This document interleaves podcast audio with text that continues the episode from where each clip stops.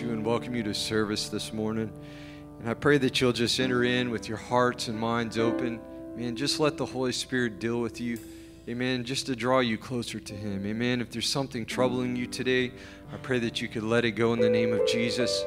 Man, let's just give Him our all today and pour ourselves out upon the altar. Amen. That He could touch us. Amen. And drop something in our hearts that would change our lives. Hallelujah. I have the little song on my heart. Worthy is the Lamb. Thank you for the cross. Thank you for the cross, Lord. Thank you for the price you paid, bearing all my sin and shame.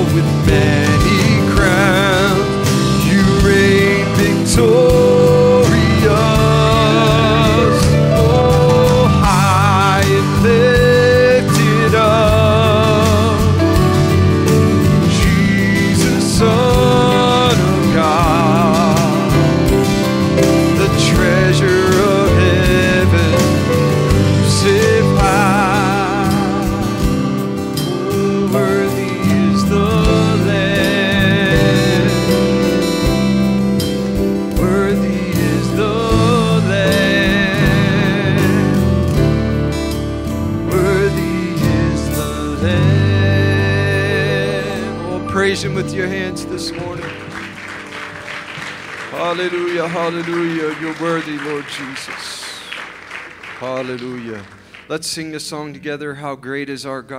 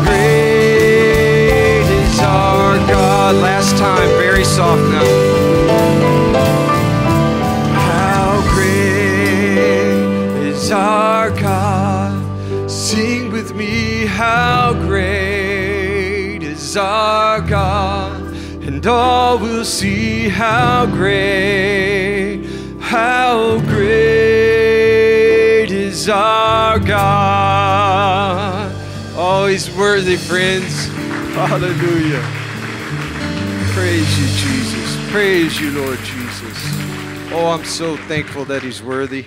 Amen. I hope your life is being touched this morning by the Holy Spirit. Amen. Let's sing another. My, I feel just just charged with energy when you sing like that. My, if it does that to me, imagine what it does to God. Hallelujah. Let's sing that song, my favorite, The Days of Elijah. Hey, well, I'm up here, so let's sing it together. Well, these are the days of Elijah, declaring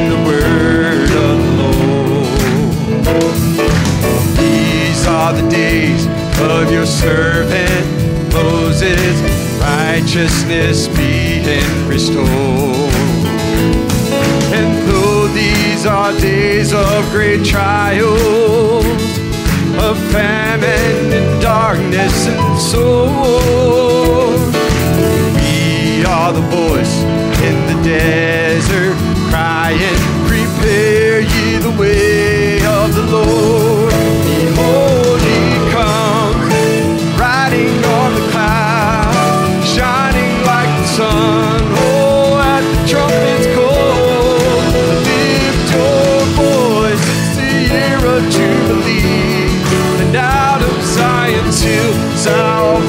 Salvation comes.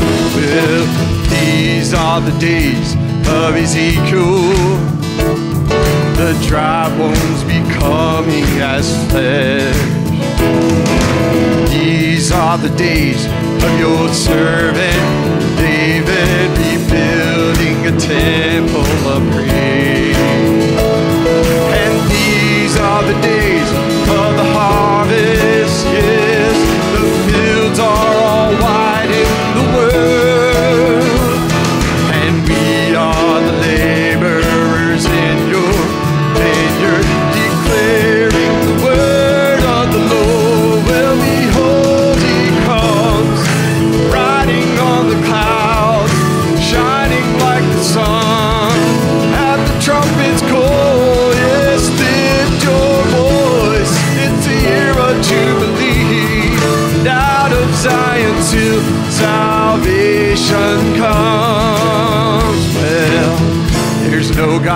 Jehovah. There's no God like Jehovah. There's no God like Jehovah. There's no God like Jehovah. There's no God like Jehovah. There's no God like Jehovah. There's no God like Jehovah.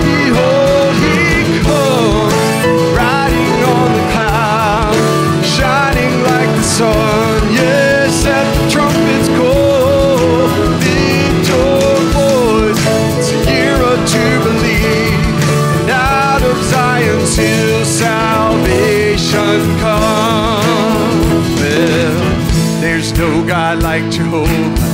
There's no God like Jehovah. There's no God like Jehovah. There's no God like Jehovah. There's no God like Jehovah. There's no God like Jehovah.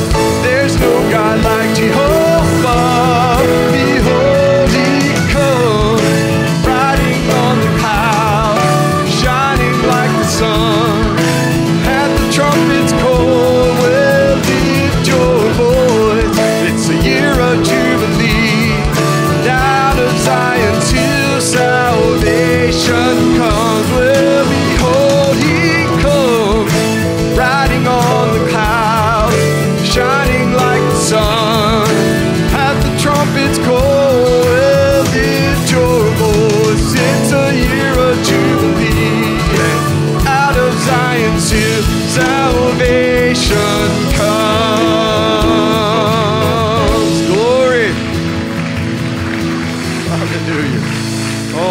Let's sing every praises to our God. Well, every praise is to our God. Every word of worship, one accord. Every praise, every praise, oh, it's to our God. Sing hallelujah, glory, hallelujah.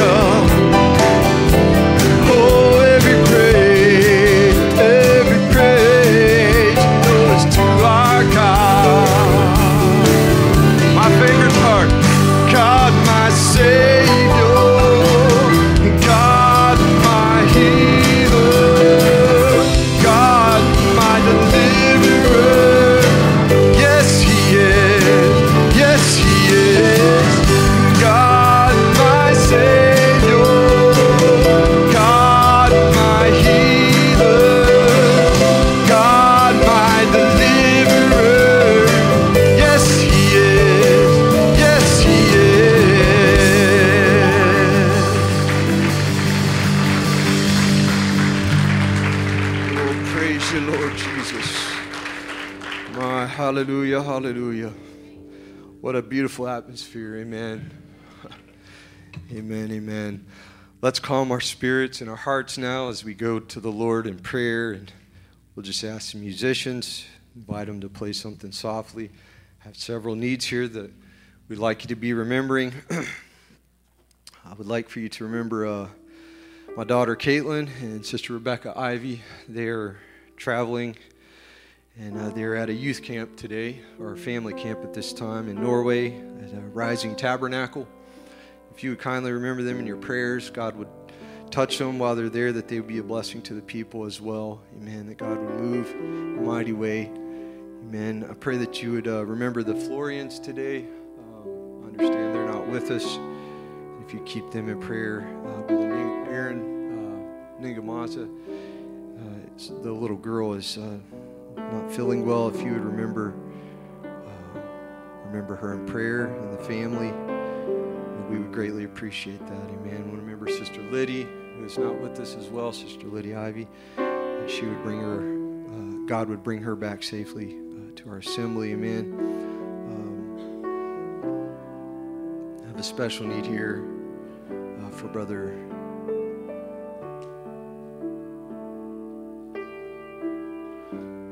Says Brother Joel is needing a needing a miracle for his back. Amen. Let's remember this special need in prayer and that God would touch Brother Joel and, and what he's dealing with. I'm sure he's been dealing with that situation for a very long time. So we're going to be praying for him. And let's keep him in our, our, our thoughts and our prayers. Amen. That's all the special needs that I have at this time. Um, do you have unspoken prayer requests? By the uplifted of hands. Brother Mark Sylvester, if you'll come forward and take these needs to the Lord for us, brother, we would appreciate that.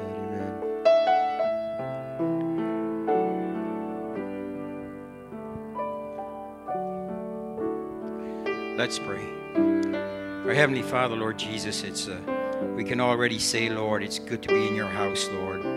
Feeling your presence, Lord, and the, the anointing of the Holy Spirit, Lord, as you sing the songs unto you, Father. Lord, it stirs up a joy and, Lord, uh, as, as your word says, unspeakable and full of glory, Lord. We thank you for that, Father, for it's, it's very precious, Lord. It's, uh, it's without money and without price. And Lord, to us, it's life, Lord. It, it's what we need, Father, that keeps us, Lord, on this journey, Lord. We, we come back and we, every, every time there's service, Lord, and we want more and more. We just can't have enough of your goodness, Father, and your love. We thank you for that, Lord. Father, Lord, these requests that was made known, Lord, we pray that you will grant each, Lord. You see what they are, written out on paper, Lord, and we rehearse them Lord, in your ears, Lord, and we pray that you will hear and reach out with your mighty hand, Lord, like only you can do, and answer each one, Father. And Lord, as the word comes, Lord, we pray you'll be with your servant, Lord, and anoint him mightily, Lord, and that we may he may deliver the word that you would have us to hear today, Father. And Lord, anoint us, Lord, that we may receive it, Lord, without any hindrances, Father, that we may be Lord, in our life, it bring forward fruit, Lord, that you would see and be pleased with, Father. We thank you, Lord, for all your blessings, your goodness, and mercies to us, Father. We thank you for the blood. Cleanses us of our sins, Lord. We pray, forgive us. And Lord, we want to say, take this opportunity to say we love you. We love your word, Lord, and we thank you for sending it, Lord, in this hour. Lord Jesus, when we need it most, Father. We thank you and we give you glory and praise, Lord. And everything that's done or said for the rest of the service, we pray you'll receive honor and glory. For we ask it in Jesus' name. Amen. Brother Mark. I'll let you have your seats. I don't mean to keep you standing so long, but it's it's hard to sit down and sing those kind of worship songs. Amen. Hallelujah. Um, we have a couple specials this morning. Uh, Sister uh, little Annie Godwin has a uh, special force, and they can be making their way to the front. I have a couple announcements as they're getting prepared there uh, that we just need to be aware of. uh, I've been asked to uh, remind the church if uh, if you could remember to uh, get a picture of the family, you know, each each, each family, if you would get that uploaded into the church directory, uh, that would be helpful. Um, they're just asking that y'all would remember to do that, uh, to just update your pictures if you have updated pictures or if you have not done it, to get those updated. And uh, also, the adult choir will be rehearsing today uh, from 3.30 to 5 o'clock. Is that correct, Sister Laura? So the adult choir will be rehearsing from 3 to 5, and this is for ages 13 and up.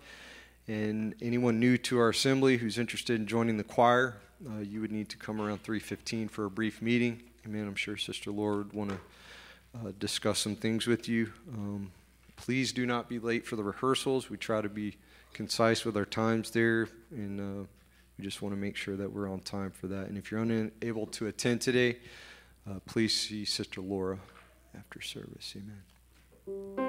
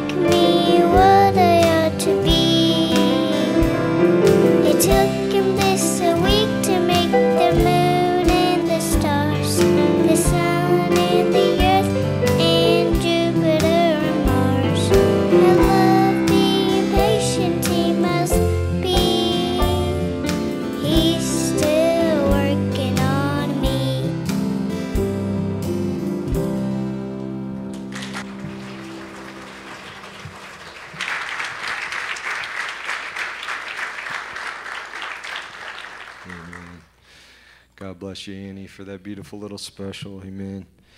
Out of the mouth of babes. Amen. A wonderful thing. Amen.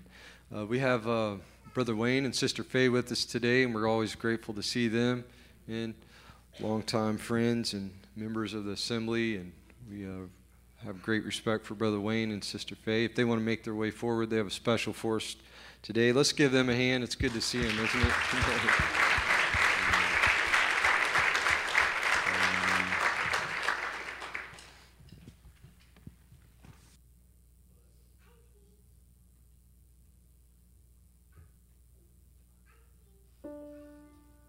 Well, it's, excuse me, it's good to be here today. Good to see each one of you. You know, everybody's looking really good today. We're not here to see each other, we're here to see Him. And it's a double treat. Got to hear my granddaughter sing this morning, and really appreciate that. And Annie's also taking piano lessons now, so we just have great hopes. I know she'll do good. We love y'all this morning and just good to see everyone. And We want to see him this morning. You know, Love we- the worship that we have this morning, and God is just so good to us. when we when brother barry first came to the church we could have probably all sat on the first three rows so i am just I, my prayer at that time was lord please lead the people here that you want to to have here. And i'm so thrilled to see the church full.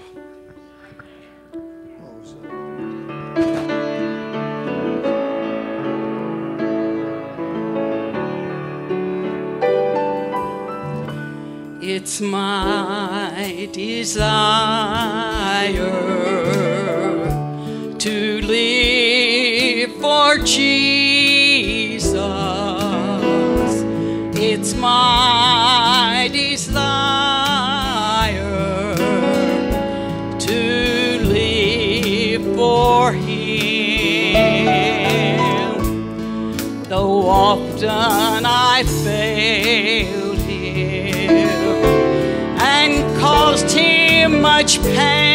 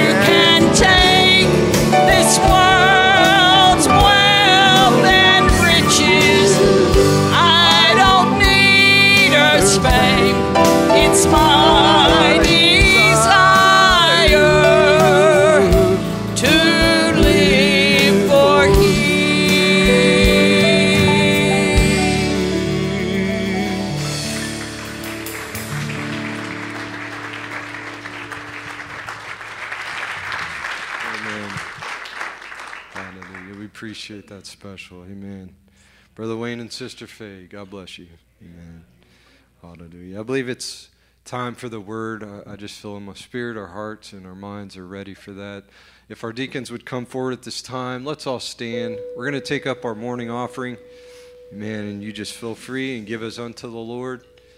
Amen. Your tithes and your offerings. Brother Jeff, if you'll lead us in prayer.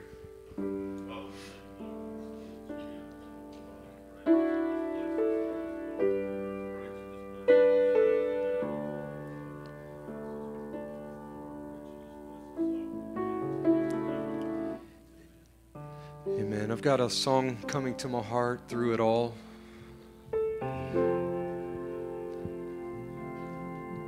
I've had many tears and sorrows. I've had questions for tomorrow. And many times I didn't know right from wrong.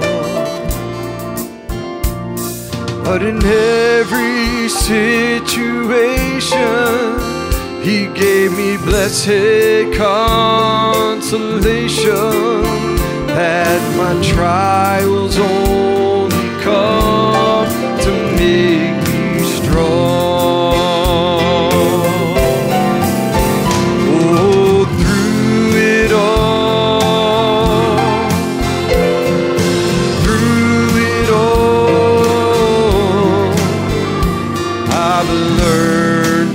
trust in Jesus.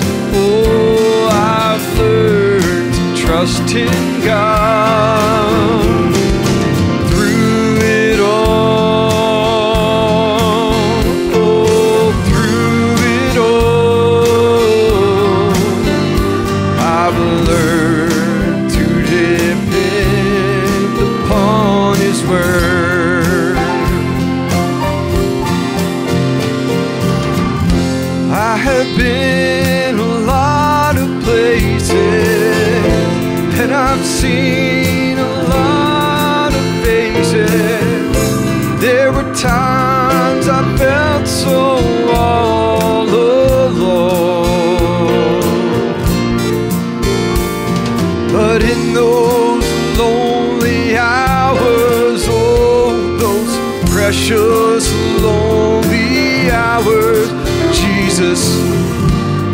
We know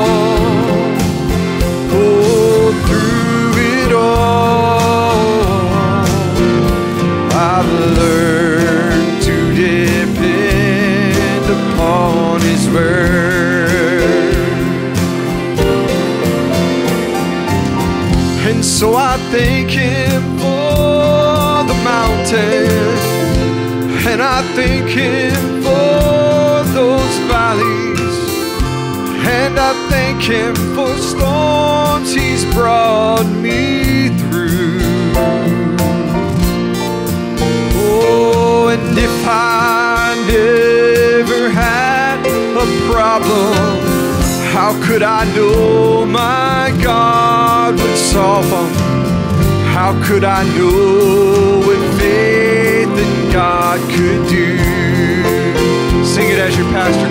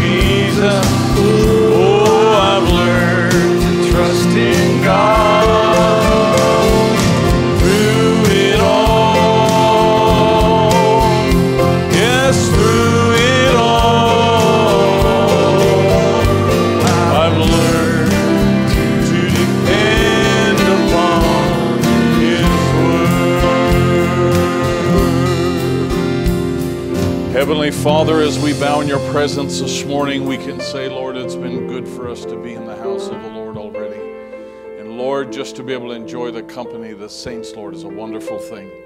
The redeemed of the cross of Calvary. And now, Lord Jesus, we give you this day. We give you, Lord, our bodies as a living sacrifice. Father, we give you what is our reasonable service. And we present ourselves, Lord, before you this morning and just say, Look at us through the blood of Jesus Christ. There are none of us, Lord, in this life that are perfect. And Father, we are so thankful that we have a sacrifice that went before us. Now, Lord Jesus, I pray and forgive us of anything that may be contrary to the moving of the Holy Spirit. And Lord, as we uh, partake of the manna, Lord, that you provide for us in this last day. Lord, I, I just pray that you would just take complete control, Lord, and direct the further part of this service, Lord. Fill our cups, I pray, and speak to our hearts, Lord Jesus. We're not just here because it's a Sunday, Lord. We're here because we love you and we, we so desire to be in your presence. And it speaks of a world that is coming, Lord, where we will one day step into that place, into that body. So, Father, have your way now, we pray. We ask your blessing upon all that's done now. In Jesus Christ's lovely name. Amen and amen. Praise the Lord. God bless you. you may be seated this morning, saints. And uh, we'll let our musician, well, actually, uh, Sister Becky, if you could stay, and we'll let our musician slip back there. And because uh, we're going to do a dedication this morning. We welcome all of you in the name of the Lord Jesus. It's certainly good to see all of you here today. And uh, may God bless you all. Uh, it's certainly an honor to be uh, with you today. Be back on home, home territory and be back with you again. Lord willing, we'll be around for a while. I'm not sure whether that's going to be received as good news or bad news, but I'll be around for a while. I do have, uh, you remember, some of you locals remember I had surgery a couple of years ago on my left hand. I have to have surgery on my right hand this summer, and so that will, that will be something that I'll have to schedule in the summer, but we'll be around and uh, looking forward to the fellowship. And it'll probably impede the bean toss for a week or two, but other than that, uh, it should be good. So we welcome all of you today, and uh, if you could bring up my uh, PowerPoint there, please. And that will really help my, uh, my laptop is in here. If you guys need to, somebody needs to go get that, that'd be great. Now, um, I wanted to mention that we have uh, our financial piece, and just a couple of quick things here before they get the uh, PowerPoint there. Um, financial piece cutoff for registration is next Sunday, next weekend and we've moved it to Sunday evening. Uh, we have a number of folks that have signed up, some that are outside, and you're certainly welcome uh, to let friends and family know uh, if they'd like to be a part of that. Uh, but get your registration done so that you can be included there, and that will start in the first week of August. Uh, we have, as we have mentioned, we have Brother Stacy Goodbread, who's coming from Florida, is going to be here uh, next weekend, and uh, we're looking forward to that and the fellowship. And we'll have two services uh, on on next Sunday. All right, so that'll be good. Now, um, we are going to have a dedication here uh, this morning, and we are honored to have. Um, all the coffees uh, with us here this morning, and they're all scattered around, but we're glad to have them uh, with us. So I'm going to read a scripture out of Mark chapter 10. And if you'd like to turn there with me.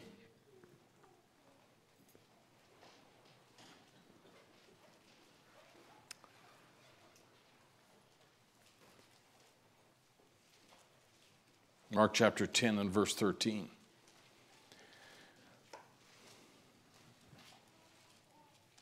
And they brought young children to him, to Jesus, that he should touch them. And his disciples rebuked those that brought them. But when Jesus saw it, he was much displeased and said unto them, Suffer the little children to come unto me, and forbid them not, for such is the kingdom of God. And verily I say unto you, whosoever shall not receive the kingdom of God as a little child, he shall not enter therein. And he took them up in his arms, put his hands upon them, and he blessed them. So we are honored to have uh, Sophia Faith uh, with us, uh, Sophia Faith Godwin, and uh, if the Godwins would like to come, and anyone else in the family who would like to come. We'd love to have you uh, to come on up here today. It's uh, just great to have all the all the family here today. Caitlin's great to have you here today. God bless you. And Lincoln, where's Lincoln? Where's Lincoln? Put your hand up. Where's Lincoln? There he is. Now we we prayed for Lincoln uh, Hennes. We prayed for Lincoln uh, a year or two back, and he had two years ago, and uh, had been going through some real health difficulties and gaining weight and so forth. Uh, and we mentioned him several times and so forth. And this is Lincoln. He sure looks like a healthy young young lad, and uh, we're just delighted that he's doing well. So we're thankful. Lincoln, good to have you, buddy. Good to have you here today, and uh, may God bless you. God answers prayer, doesn't He? And God answers prayer in bringing little children into the world. And it's God's way of saying that life goes on. And I think it's a wonderful thing uh, to be able to see families grow and to be able to uh, enjoy one another and have the fun of raising kids and uh, the challenges that go with it. But we're excited for Josh and Kristen and all they've been through and coming to where they are. Anna and Annie enjoyed that song today. It was really good. Thank you. Just a real blessing. I hope to be many more. Sophia is the Greek word for wisdom, and it is a, it is a special term uh, in Scripture. And um, I have a soft spot for Sophia's because I have a granddaughter whose name is Sophia, but she's just a cutie. Is she always this pleasant? Annie? Always this? She's just, she's just very content. We're going to pray over her and dedicate her to the Lord. And, and uh, with it, as you know, goes a challenge to you two. Uh, and God must love you because He gave you these three wonderful girls, beautiful girls to raise in this world. And that takes all of the grace that uh, God gives and all the resources that uh, He has available for parents in these days. And it's not an easy task, but God wouldn't give it to you if He didn't feel you could do it. That would defeat His purpose if He, if he didn't have the resources available for you. Your job is to draw from that well, draw from those resources every day. Uh, when it comes to patience, when it comes to finances, when it comes to um, you know discipline, every area of raising kids today, uh, we just trust that you'll take advantage of all that God supplies because He's faithful, and He's the one who sent life into the world. So we're thankful for that. Heavenly Father, as we bow our heads together and we pray, Lord, in the name of Jesus Christ for Sophia Faith. We dedicate her life, Lord, back into your hands and pray that you would receive her, Lord. And Father, may your angels now, from this day forward, Lord, may they encamp around about her. We dedicate her to your service. We dedicate her, Lord, into your hands and believe, Lord, that you had a special purpose in sending these girls into this world. And Lord, for Sophia as well. And we pray in the name of Jesus that you would just come by, Lord, and visit her and Lord, help her in the difficult times. And as she grows, Lord, to, to learn to love you and to learn your word, may she rest upon your principles, Lord, and rest in your presence all the days of her life. We ask, O oh God, that as her name implies, that you would give her great wisdom and, Lord, the ability to make decisions that are in harmony with your word. And of course, Lord, the decision to serve you. And Lord, may she do it early and young in life, that, Lord, she can walk with you in a special way. We pray, Lord, for Josh and Kristen, Lord, and we thank you for their lives and all they've been through. And Lord, what brings them to this place today, we know is just your grace. And so we commit them into your hands. We thank you, Lord, for this wonderful family. Family, Lord, with many testimonies and many experiences, Lord. And may they all bind their hearts together, Lord, as I know they will, to help Josh and Kristen to be a community to raise this little child. We commit the whole family now, especially Sophia Faith, into your hands. In the beautiful and holy name of Jesus Christ, our Lord, we pray. Amen. And amen. Amen. She's a cutie. We're just going to take you home. I never had boys in my. She just said yes. She'd like to go home with us. Yeah. God bless you both. Jesus loves me. Oh, yes, Jesus loves me. Yes, Jesus loves me. The Bible.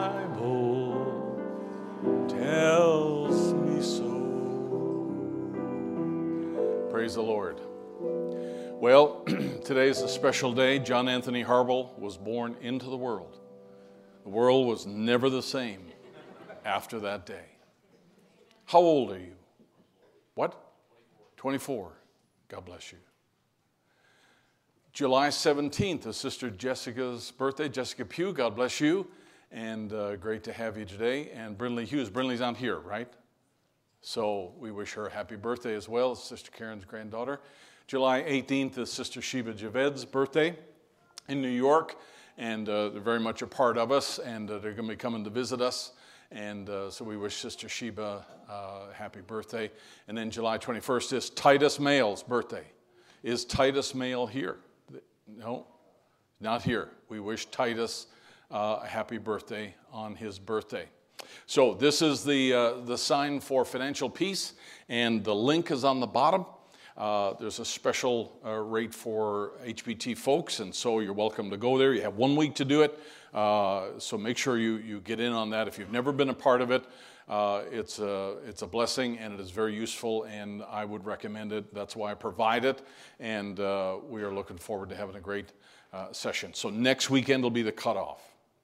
Couple of activities and announcements here. Next week, Brother Stacy Goodbread will have two services on the Sunday. Brother Trevor Eamon will be here on August 19th, and we'll have three services on that weekend, Saturday night, two on Sunday. Labor Day, Brother Paul LaFontaine is going to be here, two services on that Sunday. Financial Peace, and then our annual dinner at the end of the year will be December 15th. So, just a couple of dates for you to uh, keep in mind. There's the definition of the word Sophia, which means wisdom and uh, it is from the Greek word sophos. Very important word in Scripture, uh, often used. And if you want to ask for anything, the Bible says ask liberally uh, for wisdom. And uh, so that's a wonderful name, and may God richly bless uh, the Godwins today. Let's stand to our feet. We're going to look in the Bible in Nehemiah chapter 4 as we begin today. Now, we are. while you're looking, we're going to be doing some renovations starting soon here in the church. Uh, they're not going to be in the sanctuary, they're going to be in the lobby out here, and uh, we're going to be doing some work on both bathrooms, so we're going to have a little bit of a shift, and you'll be made aware of that when it uh, comes to pass. We're going to move the women to the men's temporarily, men are going to be out in the fellowship hall, and uh, we're going to do some renovations quickly there, and a couple of other things that are, you'll see uh, going on, but we'll give you advance notice of that, and we appreciate our trustees who are working on that uh, for us. The other thing is I wanted to mention is that Wednesday night we're going to have uh, special guest Brother Charles Taylor from Ghana. And Brother Charles uh, is uh, very great help for us with Vision Books in Ghana. Uh, helps to distribute all over that part of the world Liberia, Ghana, Nigeria, uh, Ivory Coast, several other nations there. And uh, his, you may remember, I, I, failed to have a picture of him today, but you may remember we prayed for his wife a couple of months ago. She had cancer and passed away. And Brother Charles is now in the States. He's going to be coming to uh, join us and be here on Wednesday night, so we're looking forward to that. Nehemiah chapter 4. And as we look in this little passage of Scripture, I'm going to encourage you to listen to what's read and what we read out of Nehemiah chapter 4 today. It's going to be it's going to be an, an important passage for us to read. Chapter 4, verse 1. But it came to pass that when Sanballat heard that we builded the wall, he was wroth, and he took great indignation and mocked the Jews.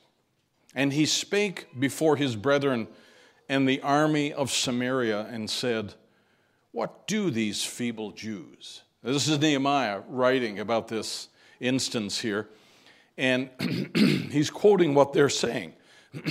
and and they're, they're mocking and saying, what, what, what are these feeble Jews up to?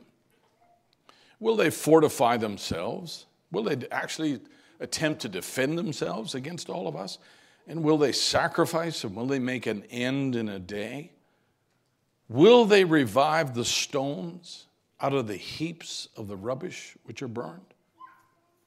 Now, Tobiah the Ammonite was by him, and he said, Even that which they build, if a fox go up, he shall even break down their stone wall.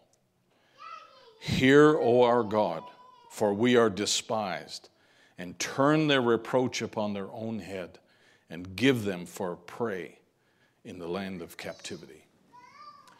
Let's pray. Heavenly Father, as we read your word, Lord, the very best thing we can do now is give the book into your hands. Pray that you would speak to us, Lord, and pray that you would minister to our hearts. Come, I pray now, in the volume of the book, Lord, and minister truth to us. In the name of Jesus Christ, we pray. Amen. And all the bride said, Amen. Shake hands with somebody close by and say, God bless you, pilgrim. Welcome to the house of the Lord, and you can be seated this morning.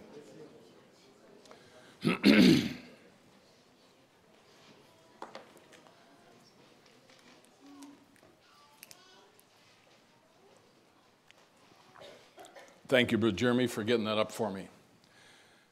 Restore the stones. they were mocking the Jews in verse 2 and saying, Oh my goodness, what are these Jews up to? They'll never do it. They, they began to rail against uh, the returning Jews under Nehemiah and Ezra. And they said, do you, do you really expect, do you really think that you guys can revive the stones, the rocks that have fallen down and uh, everything's in, a dis, in disarray. The wall is full of holes and gaps. And uh, there's no order to anything anymore. Uh, you've been gone for 70 years and the whole place is in disarray. Do, do you think you can actually restore the stones?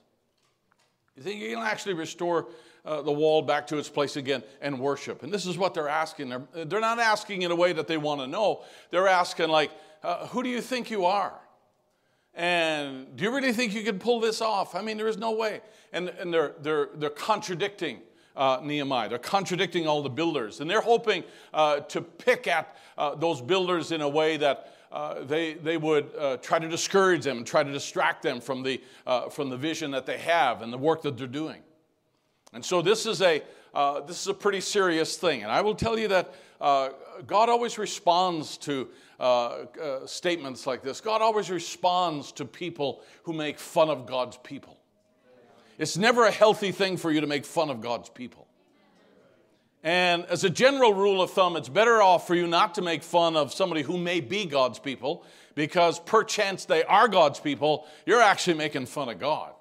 And you need to be, you need to be careful about that, very, very careful uh, about that. Because Brother Branham said, now, it was a paradox when all the smart men there was in the world in the days of Jesus, and God put the kingdom in the hands of the one who was considered ignorant and unlearned, and that was Peter, right? It was a paradox. I mean, if you would think logically that God would give, God's going to have somebody administer the kingdom and run the show on earth here while, uh, while Jesus is, is uh, you know, ascends back to the Father, He'd give it to somebody who's got an administrative ability. He'd give it to some of you folks that are here that are businessmen and smart men and have a good mind for things and uh, able to uh, assemble and organize. But He doesn't do that. He gives it to Peter. Peter basically is a fisherman. And he just knows how to fish. That's really what his calling is. He's good at it. That's all that he does. But God puts the keys of the kingdom into the hands of Peter. He says, Upon this rock I'll build my church. And one of the smartest men in the world of that day was Caiaphas, the high priest. And then Brother Branham goes on to say, And what's, most, what's the most important thing in the world today? He said, What's the most important thing to God? That's a great question. What do you think God values highly uh, in the world? He said, It's God's church. How many would agree? The thing that God considers very important in the world today is God's church. And God made the earth, He made it for a purpose to take a church out of it, a bride. And that's the most important job in the world. And he's referring to ministers that minister to that bride. And God's very jealous about uh, the people who minister to uh, the bride of Christ. And he said, This is something very, very important to God. This, is, uh, this ranks up there as one of the most important jobs in the world. That's what he says on the bottom line. Very important to God. And so, therefore, uh, this, this is something that we want to take seriously. If you're called to be a minister, uh, the bride of Christ, you, you, you have to take that very carefully, very seriously, and, and trod very carefully because if He values her that highly, you want to make sure you're doing things that please Him. You may not always be doing things that please her, but you have to do things that please Him. Because you know what? He purchased the church. He purchased it with his own blood. He went all the way. He went all the way to purchase a church. And so you got to be very careful how you minister to that, uh, that elect lady. And then the elect lady has to be very, uh, we had to be very right in our responses to the ministry that God sends. Is that okay? That's not the statement of a controller now. I'm just saying that we always, we can please God when we respond right to the things that God sends to us. When God sends things that are for your correction, or God sends things that are for your help, or God sends things that are uh, designed primarily just to make you ready for the kingdom that you're moving into, you want to make sure you respond to that correctly. And even though it may not always be pleasant, like there are times when uh, we use the illustration very often of how you can rub the cat the wrong way, right? You can rub the fur the wrong way. And if you've never done it, you ought to try it, but don't try it because you'll soon find out that that's not a very pleasant thing. It doesn't end, it doesn't end well. And uh, it, it, is, it is something that uh, God, God reminds us of many, many times and in many different ways here. And that's the church that He took out of this world. And out of that church, He took a bride. That bride is special. And He said, That's the most important job in the world. How many of you can say amen? That's a very important job how we minister to that church. Now, I want to give you a little uh, a quotation here, and there's a couple of paragraphs here out of a very important message called Christ the Mystery God Revealed. And what I'm doing here is preambling, and I want to give you this uh, in reading this just for a few moments, and then we're going to move on. But it'll help us to uh, put in context what I want to talk about today uh, to you. And uh, we've, been, we've been talking about this whole uh, idea of the church that worships in spirit and in truth, and they go through a transformation or going through a transformation. I believe that we go through a transformation until we leave here or we die, one or the other. We, we are constantly being changed into his image. Isn't that right? We're changed to think like, uh, like the people in the kingdom think. And we're not being conditioned, as I've said many times, we are not being conditioned to live here in this world. And if that was true, God would, uh, He would uh, fortify us much stronger uh, than what we are. Uh, we, don't, we don't have many smart, many noble, many rich, many powerful people among us, right? We're just, uh, we're just common folks like everybody else. God has not fortified the bride and given her an army, given her representatives in Washington. God's not given us a great deal of money. God's not given us, you know, high fences around our churches. Not done that. We're a very vulnerable people, really, when you think about it. And, and, and God's not done that. God's not done that. But, but He's not left us alone. God has given us a great thing, He's given us a great protection. And, and I want you to just think this morning about this now and look at the, excuse me, the statement that he makes here. And Brother Branham's talking about the headship of Christ. And in that, he says, I'm talking about his headship, and we have the answer to the devil's question. Now it's interesting that Brother Branham never, he never states what the question actually is. He never does. But he says, We got the answer. Many times here in this little section, he says, We got the answer. Absolutely. But he never defines what the question is. I think that's interesting. I think as you move along here in this little quote I'm going to give you, you'll get a sense of what the question actually is. But he says, We have the answer to the devil's question. And he says, Glory. He, Christ, is risen, paid the price and he's raising up the body. Thank God he's still raising up the body of Christ. the devil can't stand it. And that's the reason these ecumenical kingdoms are setting up.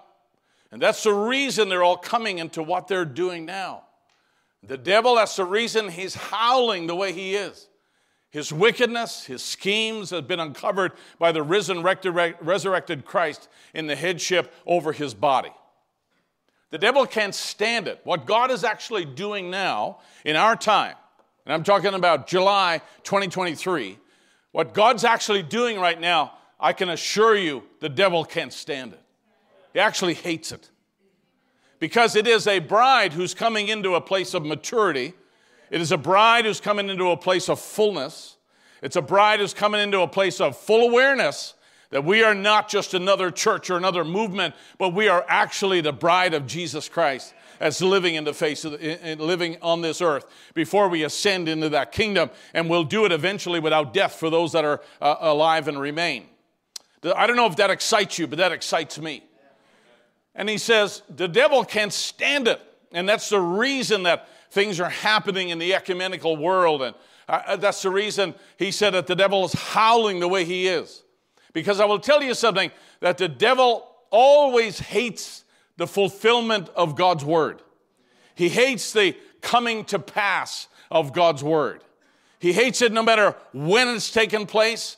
Uh, he hates it no matter who is actually involved. He just can't stand it because when God's word comes to pass, just exactly as God said it, that's, that's proof that God is alive and He's all powerful, making the word become preeminent and making the word uh, the, the, the primary thing. And, and when God speaks something, there's nothing can stop it. And every time God's word is fulfilled, uh, the devil realizes, goodness, that's something else that God's done. That's something else that God has accomplished. That's something else that God has said. And I couldn't stop. That's something else that God has said, and I can do nothing about it. And I've got 200,000 thousand demons on the earth here, and they still can't stop these folks. They're still coming to church. And they're still thanking God for the message of the hour. And they're still thanking God for a prophet who died in 1965. But they're still excited about it. They're putting their resources into the printing of it and distributing it all over the world. And they're still quoting it word, word for word. And ah, I can't stop it. And he howls against this this people that are actually fulfilling God's word with each passing day. But flip your, flip your Bible back, uh, spiritually speaking. Flip your Bible back to Nehemiah. And when Nehemiah and his crew were back in Jerusalem rebuilding the wall, what did the devil do but howl against it? Who do you think you guys are? Hey, you think you're going to revive the stones? Do you think you're actually going to come back to true worship again? Come on, give me a break. You can't be that people. You can't be uh, that those people that God has chosen here. Surely, surely, uh, you, are you're, you're, uh, you're a people who are uh, deluded here into thinking that you're actually the people God chose to restore the walls and uh, restore worship and restore Israel or Jerusalem back to its glory again. And, and, and you, you guys are absolute, uh, you're, you're, you're crazy if you think you're actually the people. But you know what? They were. And you know what? The devil couldn't stop it. And the devil sent people over and over again in chapter 4 to try to do everything he could to stop and hinder and distract the fulfillment of the Word of God. That's his job. That's his job.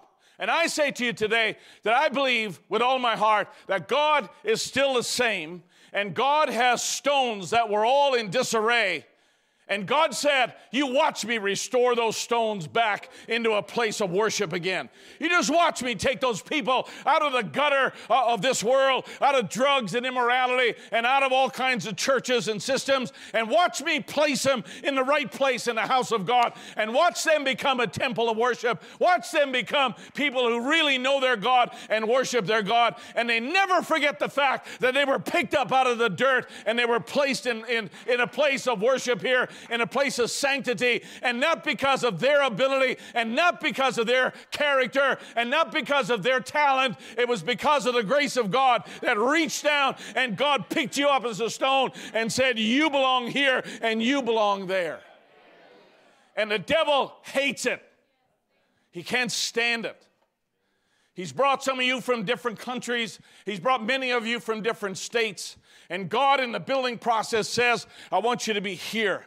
And I want you to be right here. And I want you to be right here. And just find your place and stay in your place there. And, and he says, I, I, wa- I, want you to watch what I can do because I can take a man like Peter and give him the keys. I can take the best revelation God's ever sent and give it to these people in the last day and watch what they do with it. I'll tell you what they do with it, uh, Brother Worthington. They will take it and believe it to the point where their bodies will actually be changed. And the devil has no answer for that. But we have an answer for the devil. Yes, all things are possible. You think I'm beside myself, Brother Branham says I'm not. We've got the devil's answer. It's not me that liveth, but Christ the Word living in me. It's not my idea, it's His power. It's not my idea, it's His Word. He promised it. Here it is. He said it would be here, and here it is. We got His answer. Christ is risen and paid the price for our redemption. We have his answer, and his answer is He's alive. And He's alive in me. He's alive in me to fulfill the last part of the, of the gospel for the Gentiles, and He's here in me to take me across to the kingdom without death. We have His answer. Christ is risen. We have the answer because God came along in this last day and proved to us beyond the shadow of a doubt that Jesus is not dead. He's not off in a fog somewhere. He's not sitting on a throne up in heaven. I believe He's with us, even in us, and will be with us until the end of the world. I believe He's here in the fulfillment of His word. I believe He's here in the whole chapter of Revelation 10, which doesn't end in chapter 7. I believe it ends in chapter 11 when, when, when we had a, a voice of the seventh angel in the last day. But after that, the messenger took the book and ate the book. John took the book and ate the book. And how many know that John represents the bride? And John took the book and ate the book and prophesied again. And that's who we are. That's our part. That's the stone you are in this last day. And God said, Here he is. And their, their message is Christ is risen. He's not dead. He's still a healer today. He's still a savior today. He's still one who sanctifies today. He's everything you have need of today today, same as He ever has been. And that's the answer that we have that God is not historical, and God is not theology, and God is not lost in denomination, but He's real, He's personal, He's alive, and He's moving among us and doing what He needs to do in order to change you and transform you and get you ready to be taken into the kingdom. Is it possible? Yes, it's possible. Is it a real thing? Yes, it's a real thing. Can I stop it? No, I can't stop it. Can the devil stop it? No, he can't stop it. Can the devil stop it? Say no. no. This is where you say no. Can the devil stop it? No. He absolutely cannot. And that's why he hates it. That's why he hates it so much. Then we stand, Brother Branham said, justified in the presence of God. When man is truly redeemed, that predestinated seed sees it, accepts it, and his sins are demolished. When a man truly is redeemed, that predestinated seed sees it, accepts it, and his sins are gone. It's gone. It's dropped in the ink of the blood of Christ and it's never to be remembered. The best three words you'll ever hear in the preaching of the gospel God forgets it. To him, it's all brothers and sisters in Christ. That's what he said. God forgets it. Aren't you glad God forgets it? Hey, God had a lot to forget in my case, but you know what? I'll take his word. God forgets it. It's good enough for me. If God don't remember it, you know what? I'm not gonna, I'm not gonna fret over it. I'm not going to wish I did it differently back then. Hey, if God forgets it, it's gone. He gave you an opportunity to start afresh and walk in newness of life. If God forgets it, then we stand as sons and daughters of God in the presence of God. Now are we the sons of God. Not we will be. We are. We are the redeemed. Say it with me. Now we are the redeemed. Say it again. Now we are the redeemed. Put the emphasis on the first word. Now we are redeemed. Now when we're gone into the kingdom with a new body, but right now, we are the redeemed. Right now, we have eternal life. Right now, we're living in a place where we cannot be stopped until God decides to shut it down. The devil can't stop us, and it grinds on him. Brother Joe, nobody can stop you until your time has come. Nobody can stop me until my time has come. Nobody can take you off this earth until your time has come. And if God wants you around here to the end, you know what? There is not enough power in hell or on this earth that is able to change that program that God has for your life. I'm so thankful for that, Taylor. I'm so glad. Tyler, I'm so glad you for this. now we are redeemed. Last paragraph, he says, Now we have Satan's answer, and God has vindicated himself. I am a little jet lagged, all right? Whatever your name is. God has vindicated himself. God proves himself to his promise in this day. Hallelujah. The headship is here. You know who that is? That's all God was, he poured into Christ, right? The headship has always been God to the body, right? Headship's always been Christ, so that headship is here. Christ the risen Lord is here in the same power of his resurrection that he ever was, manifesting himself, that's the devil's answer. That begs a question How is God manifesting himself? Or, let me ask it another way through whom is God manifesting himself today if he's not here in a body? When he stood here in a body, didn't he manifest it himself? Right? Broke bread, raised the dead, walked on water, right? He manifested himself. He's not here in a body now. Everybody cool with that? He's not here in a body now, but he's here. Brother Branham says it, words in black. Then through whom is God manifesting himself? The bride of Christ, right? The bride of Christ. I'm, uh, this is real simple. that, my friend, is the devil's answer. Can God do it through this people? Can God through, through these losers that are living in the last day? Can God do it humorously? Can God actually do all of that through us? And we have the devil's answer. What is the answer we want to give to him? Yes. Yeah, we, we say this by his grace, all things are possible. Yes, sir. So let me ask you this Could God raise the dead through the church today, praying for a certain person? Could God do that? Yes. Why? Not because of our strength, but because He's here. It's not you, it's not you. It's the fact that He's here in us. That's what makes the church a powerful church. That's what makes the church a living church, right? That's what, that's what makes us a force to be reckoned with. And that's why Satan hates us, is not because of HVT, but it's because of Christ in us manifesting himself on the earth. Glory to God.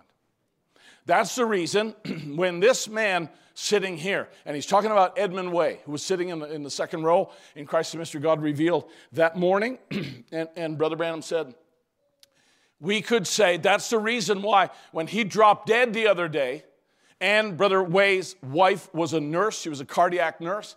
And uh, she, she looked at him and she said, He's gone. His eyes were rolled back at all the symptoms of somebody who's passed on. And, and he, she's looking at this and she screams out. And Brother Branham's standing there in the pulpit. He doesn't do anything. He's standing there. People are moving around and, you know, they're wondering what to do and they're all shuffling and worried and everything else. And, uh, you know, some people are praying and different things. Brother Branham's standing there and he's just waiting to see what the angel tells him to do. And finally, he just moves and he goes and he kneels down next to Brother Way and reaches his hand like that and lays his hand on Brother Way and he says, Lord, forgive our brother. Maybe he had an attitude he shouldn't have had and lays his hand on Brother Way, and all of a sudden his eyes roll back in his head and he begins to sit up and they take him out of the church there, fully alive. Back in church now, and Brother Branham said, He's sitting here so we could say, that's the reason why. Don't miss the sentence here. That's the reason why when this man, Brother Way, dropped dead the other day, sitting here, we could say, come back life and cause the Holy cause the Holy Spirit said so. It's not William Branham's power, folks. It's not, it's not your individual power. It's because he's here. And if he's here, there's really no limit to what the church should be praying for.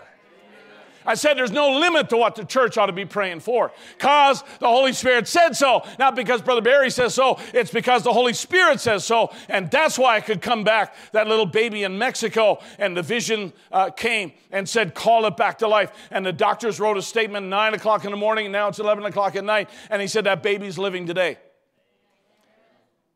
And that baby was getting stiff. It was so, it had been dead that many hours. And, and that lady is sitting there and she's just, uh, she's just climbing uh, over those ushers and, you know, working her way to try to get uh, into that, into that uh, proximity of Brother Branham. And the ushers can't hold her back. Nobody can hold her back. And Brother Branham's looking at this and this disturbance. And he says to Jack Moore, who kind of looks like him, he says, Hey, you go over and pray for the babies. All these people here, you go over and pray for the baby. And then all of a sudden, when he said that, the Holy Spirit said, No, and gives him a vision. And he says, I see the baby upright and feeding, feeding on something. And Brother Branham says, Stop, Brother Moore. He said, God's at work here. Let me tell you, this is not Brother Branham's, this is not a church under Brother Branham's control. That's not a meeting under Brother Branham's control. That's because the Holy Spirit says so. I said that's because the Holy Spirit says so. And what I'm saying to you today is that I believe that if this is all true here, that the headship is here and you're the body, you're the tabernacle of God, you are the stones that God raised up to be a habitation or a dwelling place for the living God, why shouldn't we pray for things that are within the boundary of God's promises? Why shouldn't we pray for the salvation of our families? Why shouldn't we pray for the sanctification, uh, you know, to, to take place in the hearts of our young people here? Why shouldn't we pray that God would uh, do great things among us here as we have need of things? And I'll tell you, as farther we go in this world, in this crazy, filthy world we have, we're going to have needs. And there are going to be people come to you who have needs and they're looking for hope and they're looking for uh, some sort of stability. They're looking for some sort of reason uh, in a very unreasonable world. And they're looking for logic in a very chaotic world. And they're looking for a direction. They're looking for help here. And you know what? A lot of people recognize somehow or another that you're a person of peace. And a person of peace uh, he just, in, in, many ways, he's an enigma. He's a mystery to people out in the world here because the world is just, uh, they don't know what, they don't know which way to turn. They don't know whether, you know, Mr. Trump should go to jail or whether he shouldn't. They don't know whether Mr. Biden should run for another four years or not. Hey, they, listen, a lot of people don't have any clue about what's going to take place a week from now, let alone four years from now and another four years from now. Hey, we got the devil's answer. We know exactly where this thing is going, and we know exactly where it's going to wind up, and we know exactly who's going to leave here, and we know that exactly there's going to be a tribulation. Come on, somebody say amen. We got an answer for the things that are happening today. We got an answer for the people that lay in darkness here. We got an answer for people that are are confused about the times that we live in, God's given us the answer. He's given us the answer. He's given us the answer. He's given us the answer. He's given us the answer. He's given us the answer. You ought to be thankful God giving you, giving you the answer. And I don't care how old you are, how young you are. I don't care whether you go to every camp that opens its doors as a camp. Let me tell you, none of you will come behind in the gift that God wants to bring to you.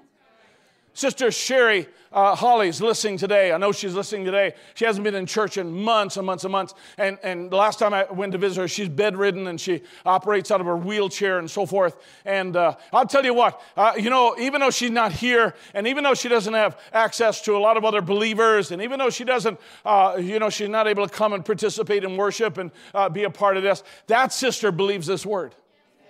And you know what? God is as obligated to bring rapturing faith to her as He is to you that have gotten mobility and you're gone here and gone here and gone somewhere else. And, uh, you know, you feel like, whoa, I'm in the center of God's will in all these meetings here. No, no, you're in the center of God's will when you're in the center of God's will. And, and you know what? That doesn't depend on geography. I said it doesn't depend on geography. It depends on you being in the will of God. Because the grass is always greener on the other side. But I got news for you that grass needs to be mowed too. And I will tell you something God's as obligated to Sister Sherry, God's obligated to Sister Shirley down here. Uh, never been to, uh, you know, family camp or never traveled to many other churches here, but God's obligated to her to give her rapturing faith the same way as He's obligated to give you rapturing faith because no one's going to get there ahead of time. We're all going to get there at the same time because God said so. You should not feel like you're being you're left out. You should not feel like uh, you're somehow lagging behind. If you're a member of the bride of Christ, God has a way. God has committed to getting you there, no matter what your physical situation is. And if you even want to plan on backsliding and getting out there in the world, but you're a child of God, the way I, I will tell you, the way of a transgressor is hard, but God's able to bring you back right to where He wants you because they without us are not made perfect, and they in other ages are not made perfect without us. And you know what? It's required that every member of the body be there and we'll all go at the same time. Nobody's going to get there ahead of anybody else. I said, nobody's going to get there ahead of anybody else. No one has a corner on this message. Nobody has some sort of monopoly on this message here. This message was sent for the bride of Christ. Don't get the impression that I don't like to go to meetings. I love to go to meetings when Brother Josh had his dedication down here, uh, we couldn't be there uh, for a couple of different reasons. So, knowing that, I called him up and I said, Hey, Brother Josh explained it to him. And he said, Hey, we're, all, we're good. I said, I don't want to be a bad neighbor. I said, If you need a hammer or you need a ladder, you come on over anytime. In other words, if I can help you in any way, you let me know. You know what? And if I had been able to, I would have went to the meeting. And Brother Donnie uh, held these uh, dedication meetings up there. I had planned to go, and then we were supposed to be up in uh, in Newfoundland. We're supposed to be somewhere. And I got caught in the pre tribulation in New York. and I had I had called Brother Donnie and I said, "Hey man, this I'm, I'm supposed to be out of town, but supposed to be out of the country." I said, I, "I'd love to be there. I'd be praying for you. You know what? Because I don't think that's a bad thing. I think that's a good thing to show hospitality, to show friendship, and to show camaraderie with the brethren here. And you know what? We need each other. We don't need to be sitting here criticizing one another. We need to be, we need to be helping one another. We need to be supporting one another and say, hey, in, in that church, if you need, your, you need some help, you can always call on me. If you need, and I remember one time Brother Jason was down there, he had, he had the, the problem with his eye, and he's still, uh, still on, uh, on furlough and uh, he, you know, he, he was struggling with that. And I said, now, Brother Jason, I said, if you need, if you need a minister, I said, you just let me say the word. I said, I'll be there. I said, I got brothers I can send down there, no problem at all. He said, hey, hey, relax. I know where my friends are. I thought it was a good response. I said, it's all right, as long as you know that. I said, you make sure you call on me and don't be sitting there thinking, well, we don't have anybody help. We don't have anybody to help. Don't you believe for a minute that if you're a member of the body of Christ, that you don't care what other members of the body of Christ are doing or preaching. I will tell you something, saints of God, we are all connected. And we're going to get there faster when we cooperate and when we learn to love one another and we learn to stop criticizing one another and stop politicizing the movement. We're going to get there faster when that's done rather than have an attitude that, well, I'm premium and I'm secondary and I'm diamond and I'm gold and I'm silver and something else. Hey, that's a bunch of garbage. I will tell you something else, saints of God. God loves his people. But watch what David says. David says, Mark a perfect man and behold the upright, for the end of that man is peace. A perfect, a man described as perfect. He's a man of peace. He's not a man like Sanballat and Tobiah, who came against the children of, of Israel here. As a matter of fact, David underscores something. Now, David came long before Nehemiah, and uh, he, he wrote this in Psalm 27.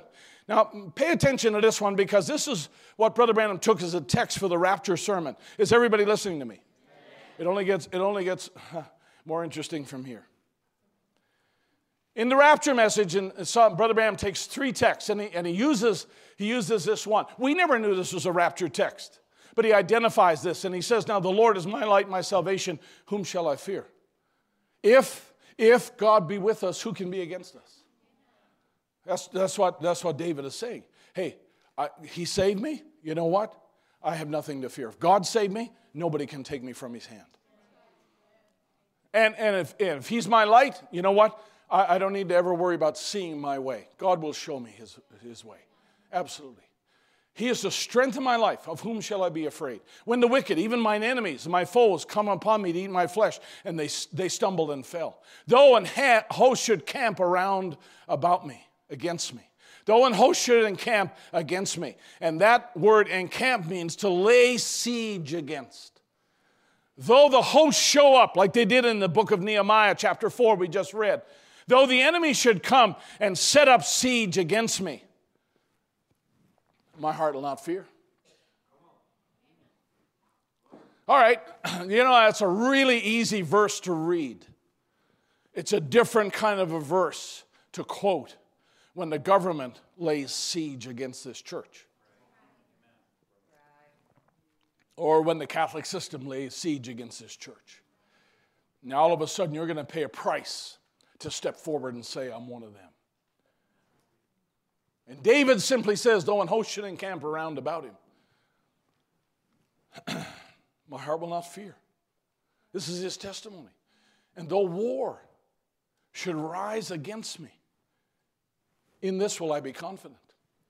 One thing have I desired of the Lord, that I will seek after, that I may dwell in the house of the Lord all the days of my life, to behold the beauty of the Lord and to inquire in his temple.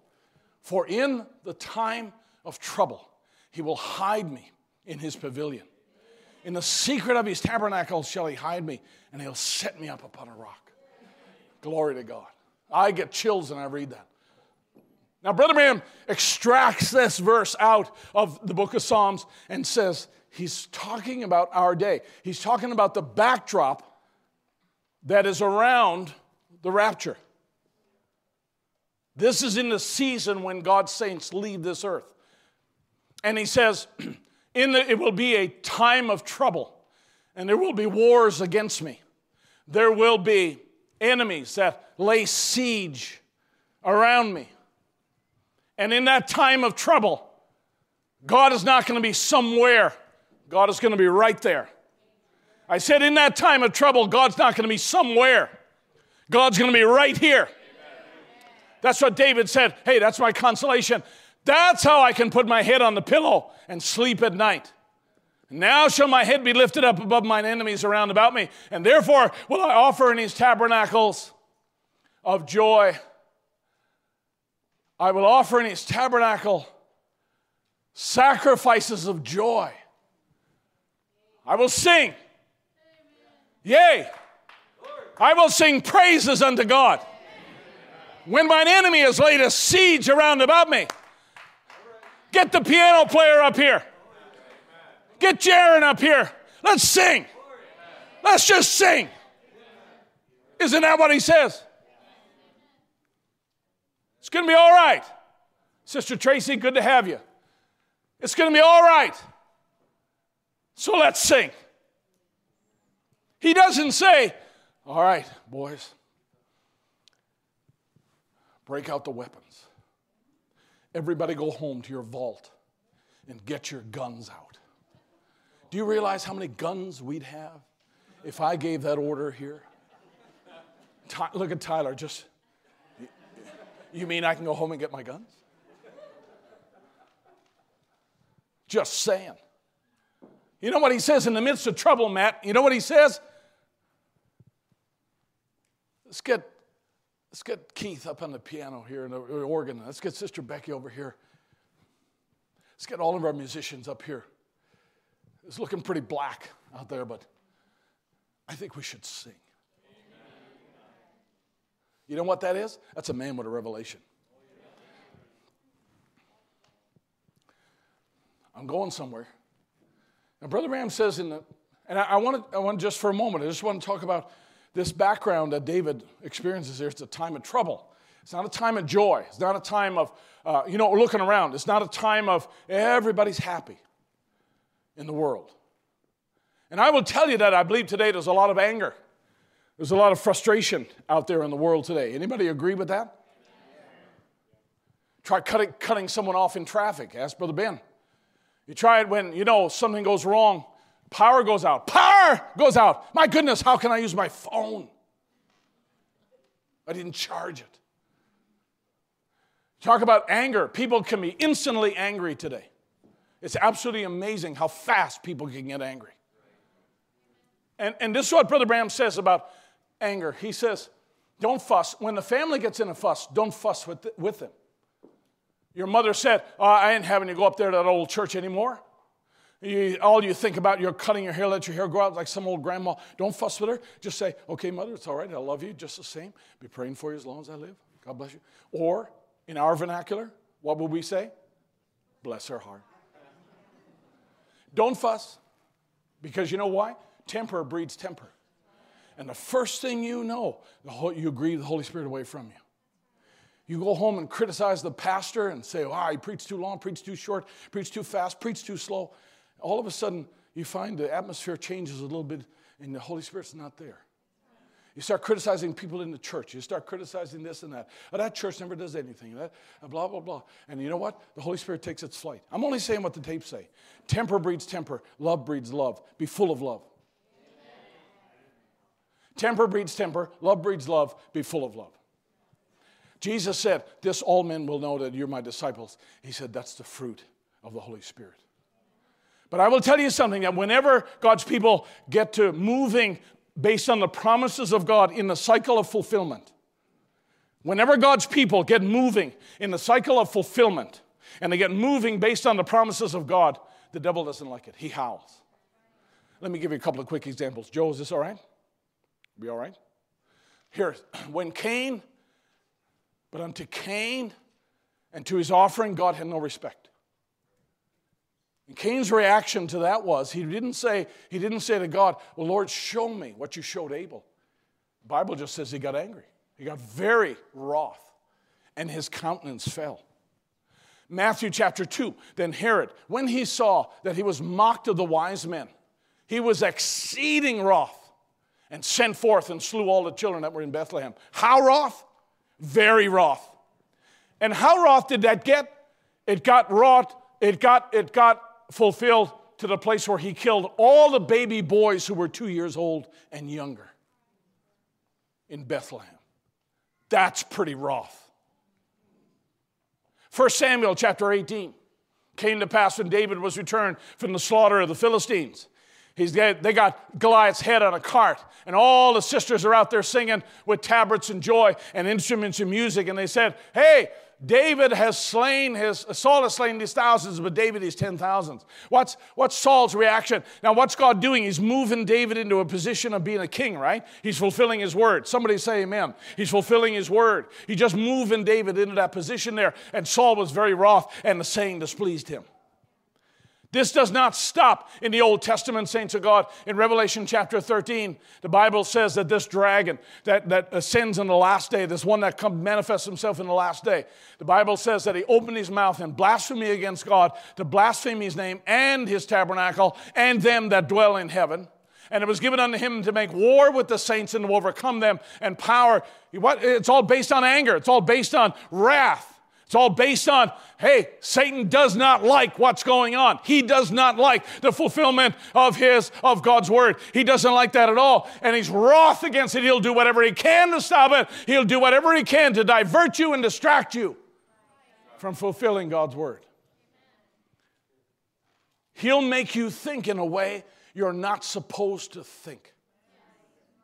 I said, he'll, he'll make you think in a way you're not supposed to think.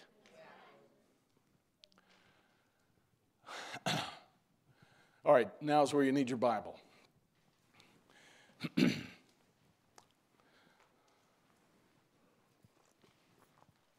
this is simply the common Jewish Bible.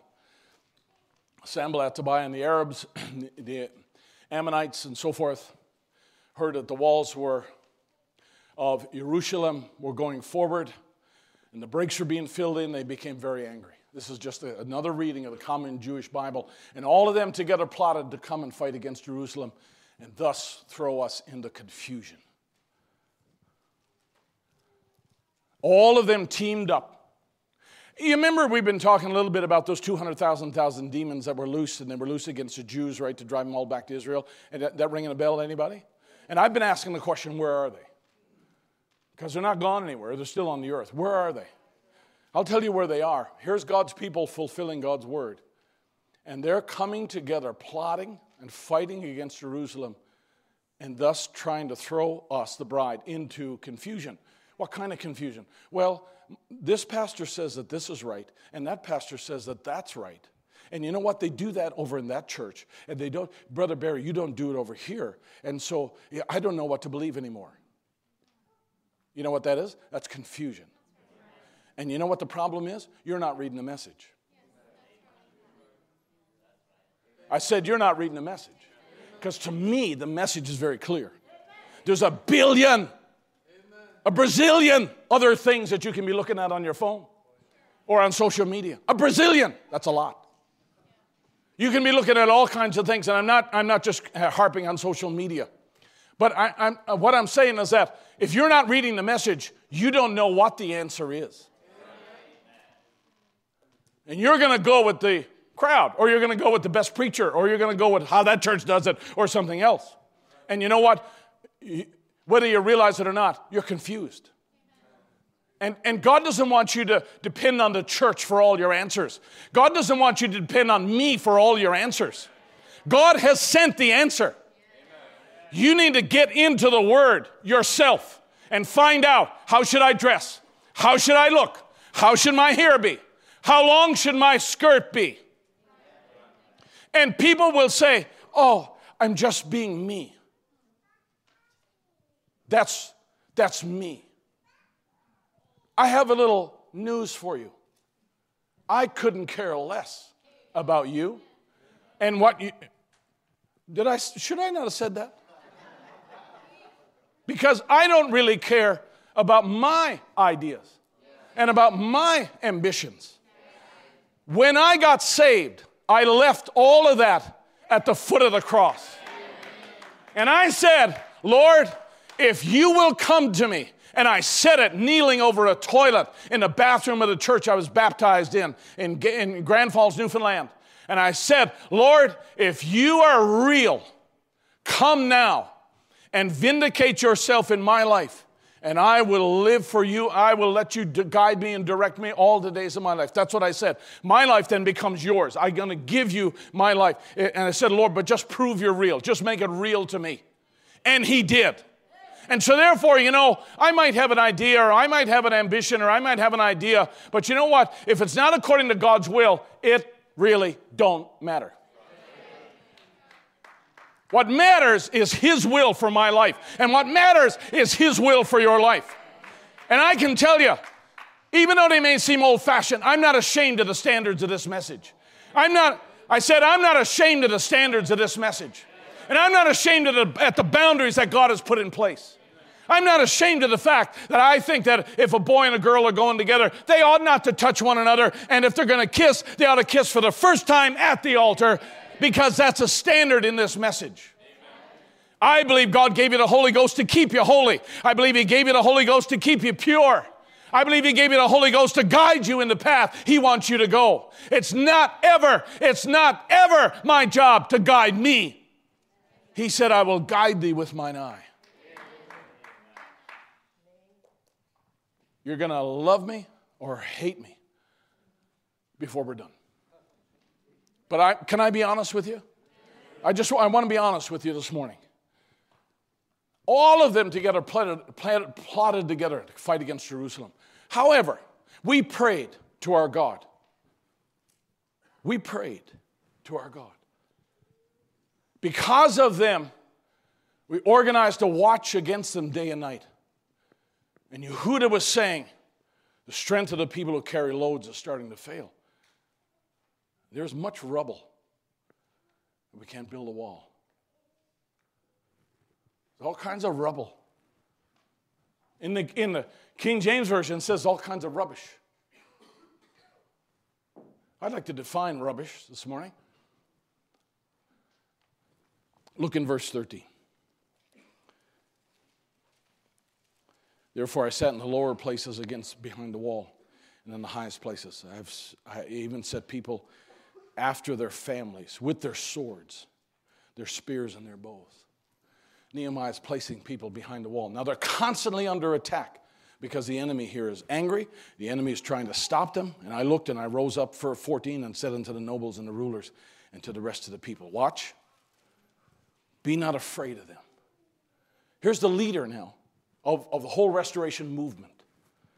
And this is what he says to the people they're constantly under attack, they're, they're behind the wall protecting themselves. And he says, Listen, folks, be not afraid of them. Remember the Lord, which is great and terrible. And I will fight for your brethren. And I will fight for your sons. And I will fight for your daughters. And is that what it says? No, no. It doesn't say that. Let me read it again. Be not afraid of them. Remember the Lord, which is great and terrible. And fight for your brethren and your sons and your daughters and your wives and your houses. Nehemiah didn't offer to fight the battle. Nehemiah said, All right, take your swords, take your shields, take all your spears, take, take everything you have. Now stand like men and fight for your children, fight for your daughters, fight for your house. Nehemiah didn't say, Hey, relax, guys, I got it. As a pastor here, I'll fight all your battles for you and I'll answer all your questions. And I'll have the conversations with your teenagers that you don't want to have. And I'll teach them everything they need to know in Sunday school. Nehemiah doesn't say that. He said, You get your sword and your shield and you start fighting for your household. You men ought to rise up and fight for your children and fight for your sons and daughters and fight for your brothers and fight for each other. I put weapons in your hand. I have put things at your disposal here. Take them now. Stand up like men and fight. Don't leave this fight to somebody else. Don't leave it to the pastor. And I got news for you. Don't leave it to Brother Branham. Brother Branham's gone. You men need to be the head of your house. You men need to be the leader of your family. You young men need to learn how to become a leader of your family. And the way you become a leader of your family is start to lead yourselves right now in your singleness, with your time and with your energy that you have and the freedom that you have and all of that. You young men need to be praying and saying, God, help me to be a man like was under Nehemiah. Help me be a man that fights for my family. Help me to be a man that knows where I stand. Help me be a man that knows what's more important, sports or God. Help me to be a man that knows what's more important, music or God. Help me to be a kind of a man that knows what's more important, being at church or being somewhere else. Eli, that's the kind of man I want you to be. That's the kind of man I wanted to be. That's the kind of man I want all you guys to be. You're in the right place to learn that. This is one of the places God chose to bring you to learn that stuff. But it isn't just here. It's at home under a godly man who knows, as for me and my house, we'll serve the Lord. And he knows what's best for you. Because I will give you a little piece of advice. When your children drive the family car, you're headed for trouble. I said, when your children are driving the family vehicle, you're in trouble. Because they're not the parents, they're not the drivers, they're not the decision makers. I'm sorry to burst the bubble of a lot of independent, uh, uh, you know, charismatic, independently wealthy, phone carrying, Instagram loving people here. But I will tell you something you're not in control.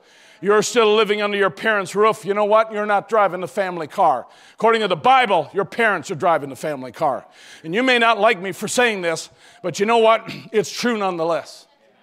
And we live in a culture where, where the, the, whole, the whole system of parenthood has transferred authority to the children. And now the parents are saying, well, whatever the children want. And whatever, we don't want to say anything to offend them. And we want to have positive parenting. And we want to, uh, we want to make sure that they have their phone at nine years old. And we want to make sure that they uh, have, do whatever they want to with their friends, my friends. And go where they, wherever they want to and do whatever they want to with my friends, my friends, my friends. And, and they're, they're, you know, they, they, don't want to, they don't want to interrupt that because they're afraid that the kids will do something. Or, or, God forbid, we come to the place in the church here. Can I talk freely this morning? I'm not against you. You might know somebody who needs to hear this, but I'm just saying this that, that God forbid that we get to a place where we in the church can't say what's truth because we're afraid, oh, we, we don't want to we don't want to offend this one and offend that. None of us should be personally trying to offend anybody. None of us, including me. But God forbid when we, when we hold back the truth in times when the truth needs to be told. Brother Branham says, You may not like it. He says, But I'll meet you yonder at the end, and you'll be thankful you heard the truth. I'm just saying that's what he said. Can I go a little bit further here? He says, Hey, you fight for your brethren, you fight for your daughters. You pray for your daughters. And when your daughters get dressed, they would come to you and say, Is this appropriate? Is this all right? That your daughter would have enough humility to be able to come and say, If it's not all right, I'll change it. I'll make adjustments. And I'll tell you what, I don't care whether a person's a preacher or a trustee or a deacon or a musician or whether their last name is Coffee. No offense down there. The word applies to all of us. All of us. And you don't have a monopoly, you don't have a pass on the Word of God because of who you think you are. The Word applies to all of us. And I will tell you what, a church is blessed and a family is blessed when we have men that will stand and fight for their families. Go to 15 again. And it came to pass when our enemies heard that it was known unto us, and God brought their counsel to naught. We returned all of us to the wall, everyone to his work. Watch. And it came to pass from that time forth that the half of my servants wrought in the work, and the other half of them brought the spears, shields, and bows, and habergeons, and the rulers were behind all the house of Judah. And they which built on the wall, and they that bear burdens with those that laid it, every one with his hands wrought in the work, and with the other hand, a weapon. You're either building or defending, one or the other. But you know what? This was not pleasant. Can I say that again? This season of their lives was not really pleasant because every time they showed their head, they had an enemy there that was mocking them, an enemy that was throwing stones at them, an enemy that was making fun of them. This was not pleasant.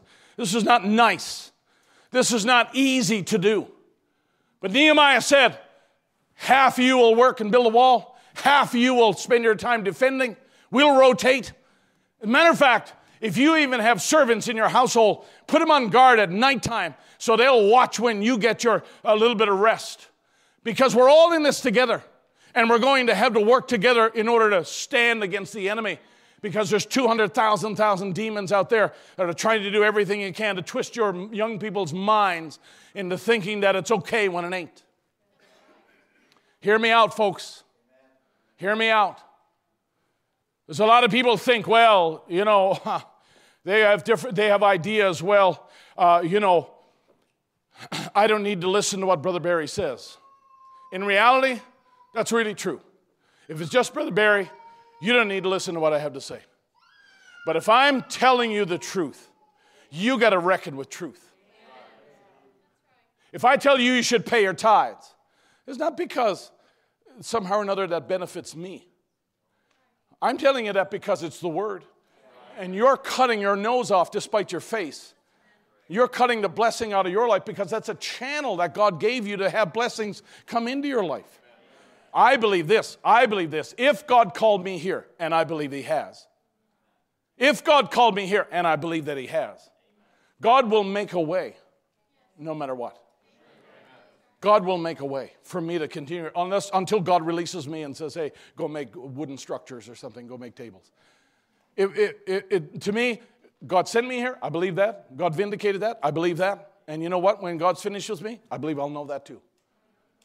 But in the meantime, we should follow and obey the commandments of God because they are the commandments of God, not because Brother Barry said so.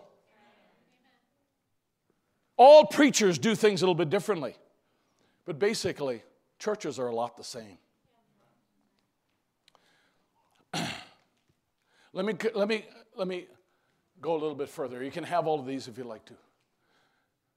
But I wanted to I wanted to deal with this little phrase here in verse 9. And I'm just backtracking just a little bit. Nevertheless, we made our prayer. We had enemies. This was Nehemiah's response. We prayed unto our God, and we set a watch against them day and night because of them. Because of the enemies that we had, we, we prayed. We, first thing we did, we went to God and we prayed. And Judah said, The strength of the bearer burdens is decayed. The people are trying to haul this stuff around to do the restoration work, it, it's really tough. And there is much rubbish so that we're not able to build a wall. We, we, know, what the, we know what the vision is, we, we know what the job is. Our job is to restore, build walls, revive the stones. That's our job, it's very clear. But man, we're having problems because of all the rubbish that's in the way. And these guys who are carrying the beams and carrying the rocks, carrying the cement, they're having trouble. Nehemiah says, I'm just letting you know, these guys are having trouble. How come? Well, I'll tell you how come. Because of the rubbish that's in the way. Well, let's clear out the rubbish.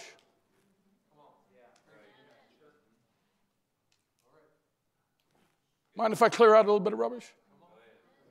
I mean, eh, hold on. Sam, if it's in the way of the bride, if there's, if there's rubbish in the way of the bride, doesn't it make sense that we clear it out? Doesn't it make sense that I would, I would say, hey, let's get that rubbish out of here? These guys got a job to do. They need a clear path. Jason, help. Let's get this, let's get this rubbish. David, come on. We get that rubbish out of the way. That makes sense, wouldn't it? Huh. If we only knew what the rubbish was. Can I show you what some of the rubbish is? Here's Brother Branham in the token. Stop, don't read it. Remember, Brother Branham said, This is outside of the seals, John Anthony, you're reading. I know it's your birthday, but so what? Brother Branham said, outside of the seals, this is the direct word of the Lord. That's what he said about the token. Anybody ever read that? He said this is a direct commission of God is to is, is this token message. So he says in the token message, believe the Lord Jesus for your house and apply the token to your house. Then what do you do when you apply the token to your house? Man, I like that. I like that when Brother Branham tells us now, this is how you do it. He gives us a command and he says, This is how you do it. All right, watch. Move all the trash out, get all the short skirts.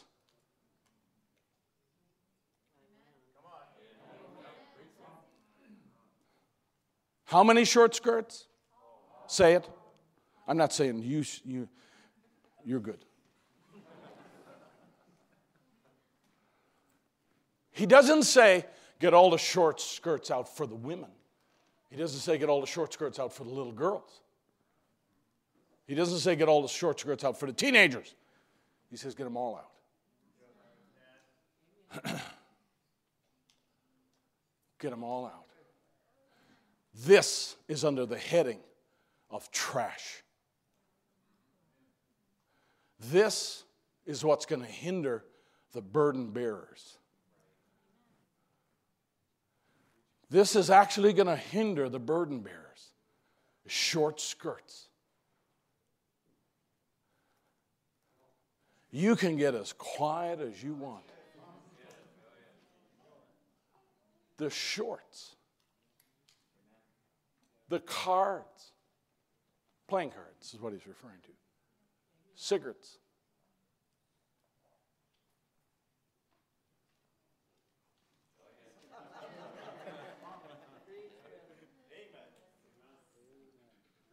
Televisions. Kick them out the door.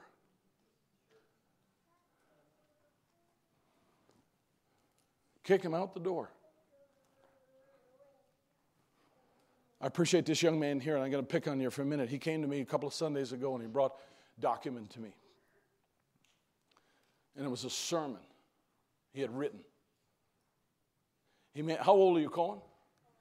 That doesn't make Cohen a superhero or a prophet or anything else. But you know what? I appreciated the hours he put into coming up with the sermon and writing it out and being enthusiastic about giving it to me. It was great he took certain scriptures and wrote them all out and connected them together and stuff. And I thought, wow, wow. That's not trash. We don't want to move that out. We want to keep that in. That's not trash. You better believe it.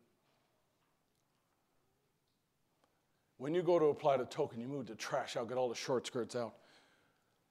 Look, The problem is, folks, whether you haven't realized it or not, when you come in here and are dressed appropriately, it means you know and respect the standard of the house of God. Right? You know enough to respect the house of God. So you come in here dressed. If we go out where we think nobody sees us, except a million phones that post things on social media. And you're dressed on the other end of the spectrum. It means that you're living by a measuring stick. You're not doing it because it's a revelation in here. I said, You're not doing it because it's a revelation in here. You're doing it because you're, oh, if I wore what I wore out there in here, somebody would say something. You better believe it. Are we okay? If I understand it right, and if I'm saying what the tapes say, you ought to kick it out the door. Not the person. Take it all out. The dances, the parties, the rock and roll, the old vulgar newspapers, and the stuff that's of the world, kick it out and say, we're cleaning out this place around here. Now, look, if you're a teenager and you're hearing me today, you don't have the authority to take stuff out of your parents' house. But I will tell you what, if you're old enough to be making decisions, you ought to be saying, I'm going to take the trash out of here.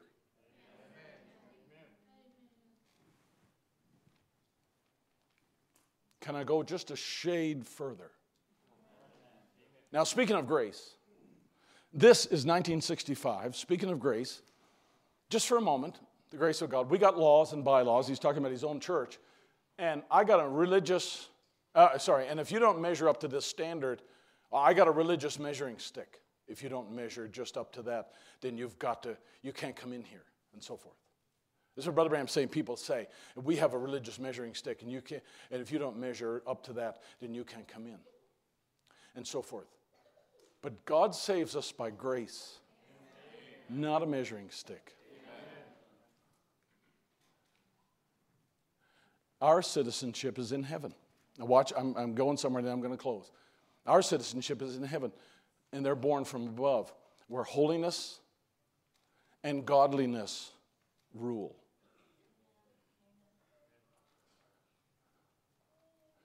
Our citizenship is in heaven, where holiness and godliness still rule. I don't know that anybody took those two things away. I think they're still in power. Godliness and holiness still rule.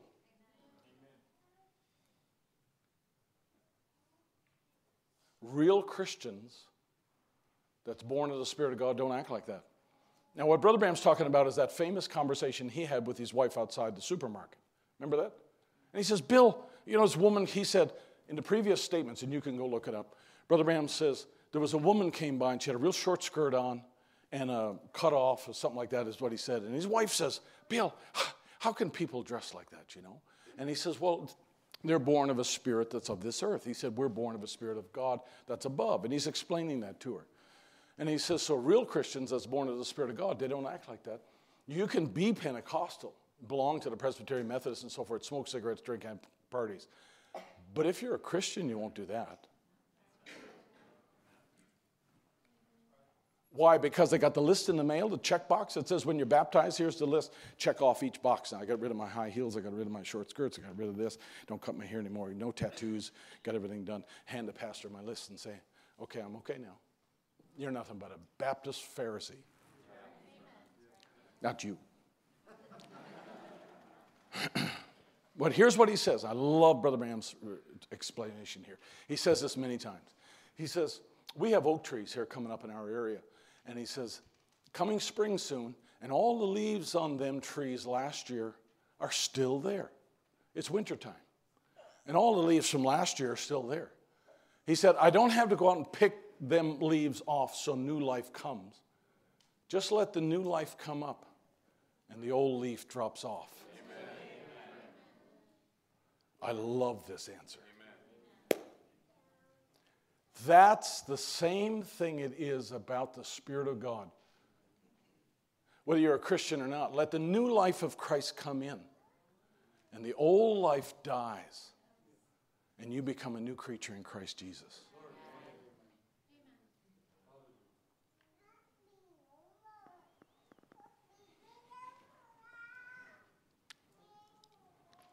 I'd like to go one shade further carefully and say this.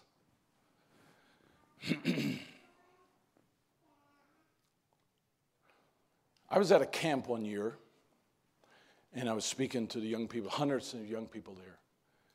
And their dress was so abominable that the pastor came to me, the pastor of the camp. Girls had short skirts and they had revealing clothing and so forth. And I mean, it was just, it was bad. my wife will remember we were at the camp, and the pastor was so frustrated and so disappointed because the people who were running the camp professed to be a Christian camp, and they had all Christians on staff. And the staff people who were not message people were dressed better than the campers who were professing to be in the message. And he said, Brother Barry, he said, I, I don't know what to do. If I get up, he said, I'm afraid I'd say the wrong thing. He says, Would you get up and explain to the young people about our standards? Things like this. our standards and how we do things and how the new life comes in. And now it's the life of Christ. And if it's the life of Christ, it's going to jive with the Bible, isn't it? Right? If you profess to have the Spirit of Christ, you cannot live in a way that is contrary to the Bible because the Spirit of Christ wrote the Bible. Right? So if you're a young girl and you're cutting your hair, you're not getting that inspiration from the Bible. If you're wearing a dress that's above your knees, you're not getting that inspiration from the Bible. If you're a gambler, you're not, you're not getting that inspiration from the Bible. I'm sorry. We might as well call it like it is. You know why? Because Israel's heating up over there. And they're our watch, they're our timepiece. I'm just saying. So I explained to them about these things, the standards of holiness, basic holiness. We're, from a, we're born from a kingdom where holiness and godliness still reigns and so forth. And it's not what you put on the outside that counts, it's from the inside and all the rest of it. And I, I did a little sermonette uh, for all the people who were there. It was great. Everybody said, Amen, Amen, Amen. And uh, then one girl came to us after the, after the meeting was over. And she came to me and she was in, she came to my wife and she was in tears. And she threw open her suitcase and she said, but that's all I have to wear is these skirts and dresses that were above her knees. She said, That's all I have to wear. And we said, Well, who packed your bag? My mother did.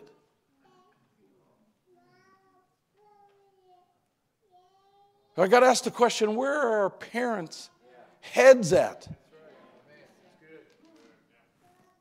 I'm just saying. Shouldn't parents know a little more, practice a little more, have the conversations with their teenagers about their dress, their conduct, their cliques. I get cliques. You didn't expect me to say that. I get it. Because you know what?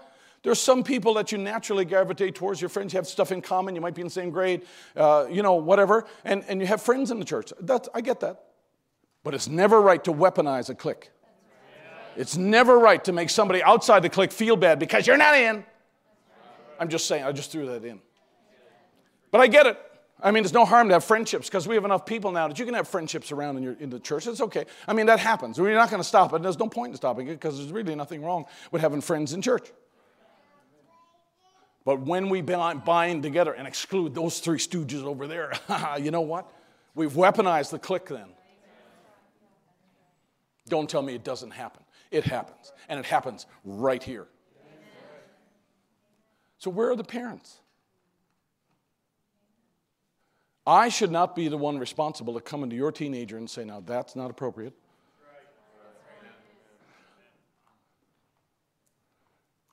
Or if you go down to South Carolina camp uh, coming up in October, November, whenever it is, I shouldn't be the one standing at the gate and say, that's approved, that's not approved.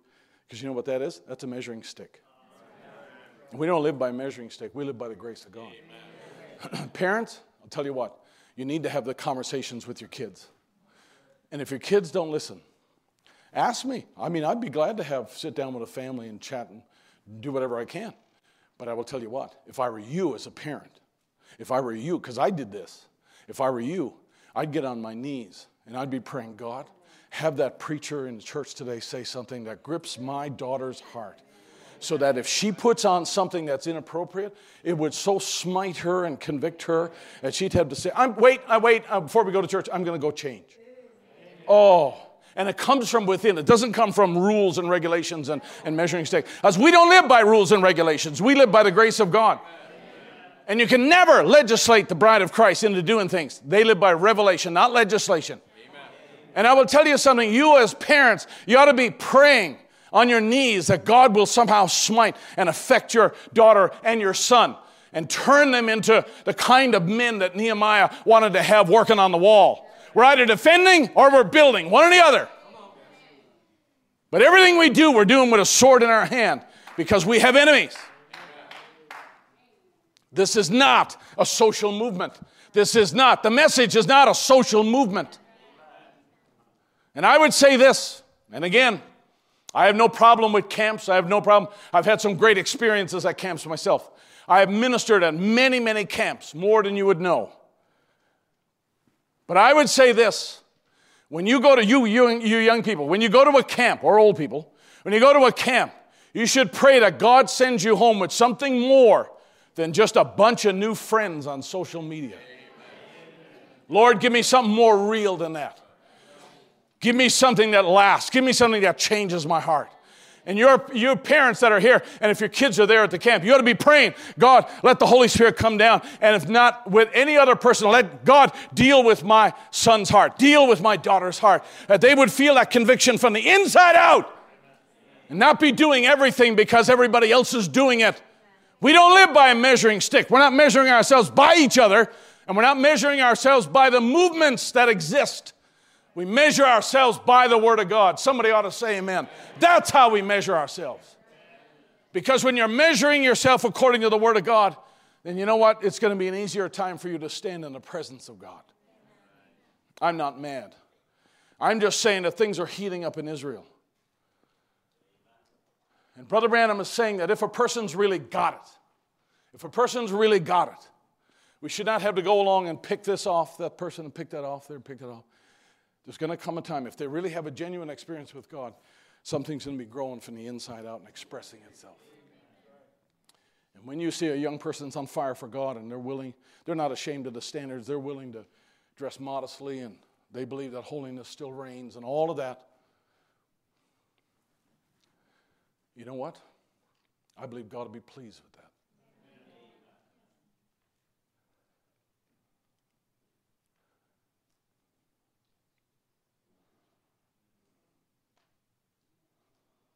I, I believe that God wants you to live in a way that's above reproach.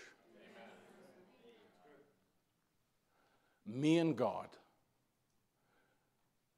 me and God feel like it's great when people can go out of here and go somewhere else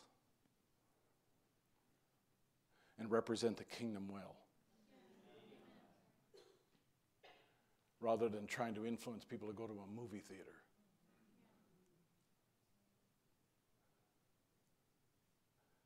Because if you're still doing that, you haven't read the message. There's a little series called What is the Holy Ghost Given For? And it's a great series. If you don't have it and you want it, it's, it's, a, it's a great one. I've read a little bit out of it here today. It's a great one. I just ordered 100 new SEALs books, the new ones that are edited for you, so I can give one to every family and every individual who wants one so that you can have it. Because it's the same SEALs book, but it's redesigned so it's easier to read. And I bought one new one for everybody. It's on the way. I should get them probably tomorrow. And I'll have them for you. Because you know what? above everything else, I'd rather have you reading the Word. And I'd rather feed that inner man that expresses itself according to the Word of God so that you can be great representatives of the kingdom of God. Your struggle is going to be the same here as it is in any other church. The, the, the church itself is not going to not going to make the difference. What's going to make the difference is your heart in tune with God. Let's stand to our feet. Let's have our musicians come. Sorry to keep you so long. God loves you. God wants the very best for you. But God's not going to come over and pick off the leaves. God causes that inner man to grow and to respond to the word, to repent when you need to repent, and to rejoice when you need to rejoice.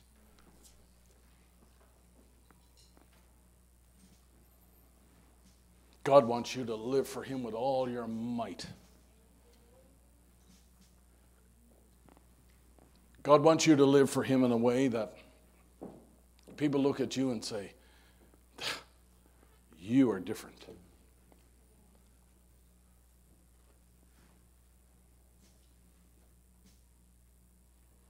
You should take Nehemiah chapter 4 when you go home and read it. Read it. I've read it dozens of times, dozens and dozens of times this week. It was just so on my heart. It was just so. Because the enemy comes along and says, Do you think your preaching can revive the stones? Do you think actually that you can revive the stones and make and make a difference in people's lives? Do you think you can actually do that? You got to be kidding. That's what the enemy says to me all the time. You don't know the criticisms that come for teaching about family and different things and all the other stuff that goes on. And, and the enemy is like, do you really think you can raise real true stones out of the rubble and make a habitation for God? And I preached myself back into this job again. I, you know what? I think with God, all things are possible. With God, all things are possible. And I'm just supposed to preach it. And I will, by God's grace. But I know this if God's dealing with your heart, you should find a place to repent. And if you need to be baptized in the name of the Lord Jesus Christ, I'd be glad to baptize you. I sure would. If you need to surrender your life to Christ, there's no better day than today to do that. Because things are heating up over in Israel over there.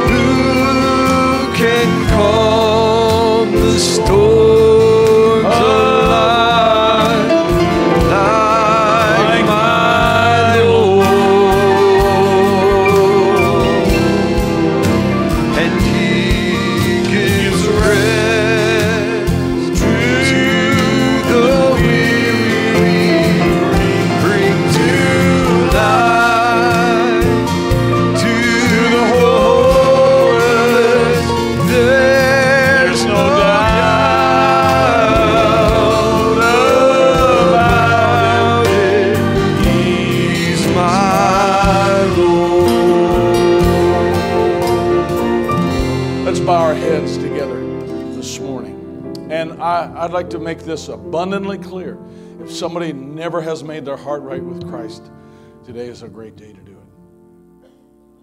Today is a day if somebody needs to have prayer, I'd be glad to pray with them.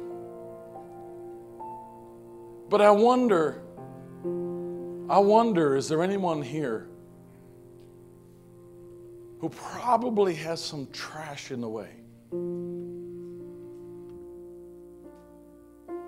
Or you're not really sure if it is. Pray together and just say, Lord, if there's something that's hindering the burden bearers, people who are bringing the word to us, if there's something hindering, and it's my trash, Lord, speak to my heart. Help me get it out of the way. I don't want to put a hindrance in front of anyone, but I especially don't want to put a hindrance in front of somebody who's bringing the word, somebody who's laboring, somebody who's a burden bearer. God, help my path to be clear. I don't know, maybe the Holy Spirit's dealing with you about that. You, you might want to just lift your hand when we pray and just say, Lord, identify that to me, Lord. Help me not just to be stuck in my own rut, and help me not to be so proud that the Holy Spirit can't speak to me. But Lord, help me to humble myself before you because that's what the Holy Ghost is given for. Let's pray. Heavenly Father, as we bow our heads together, Lord, I pray you deal with our hearts deeply. I pray that you would reach down deeply. I pray you'd break the spirit of pride. I pray you'd break the spirit, Lord, of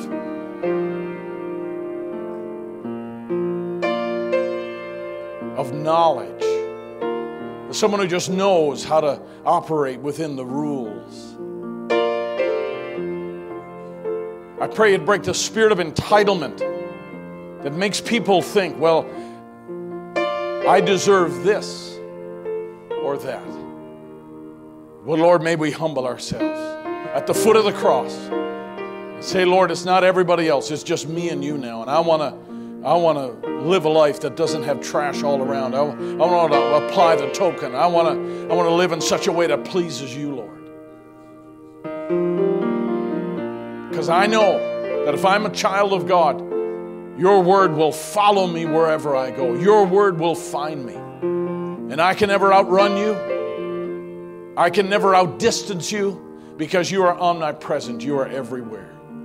And in the name of Jesus Christ, I pray a spirit of humility would just rest over this assembly. And Lord, you would cause us just to humble our hearts before you and just say, Lord, search me, O God. You're my desire. You're my reason to live. You are the one, Lord, that I love. You are the one that deserves all the praise and the glory. You're the one who saved me. You're the one who protects me. You're the one who goes before me. You're the one that helps me every day. You're the one who's provided mercies new every day. And in the name of Jesus Christ, I place myself, Lord, at your feet today. Lord, may we make that our prayer. May we make that our resounding cry. That, Lord, that would be our desire today. Draw me close to you, Lord Jesus, in every way, in every part of my life. In Jesus' name we pray. Draw me close to you.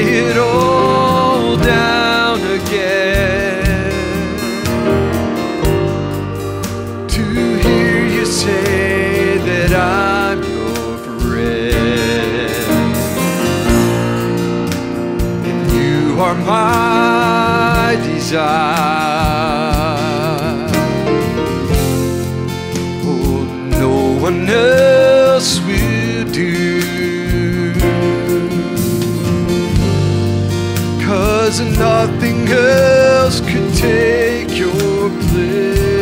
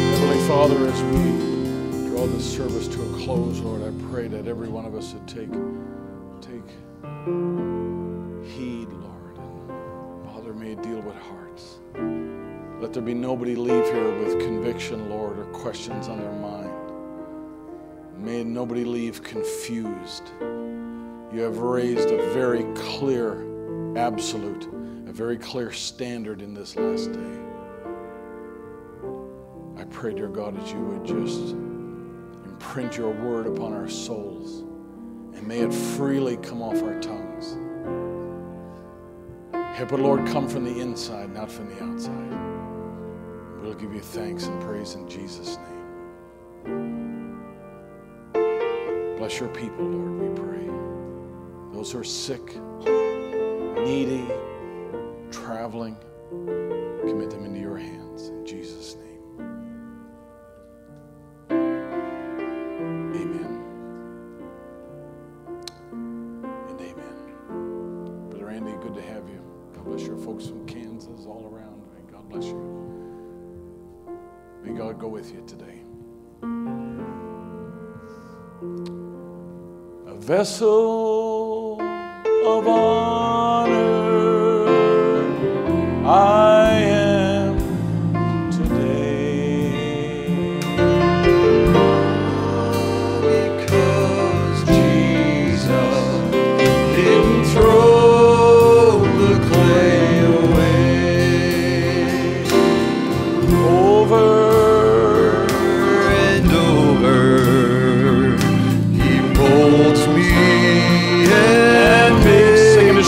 this morning. God bless you. Into His light.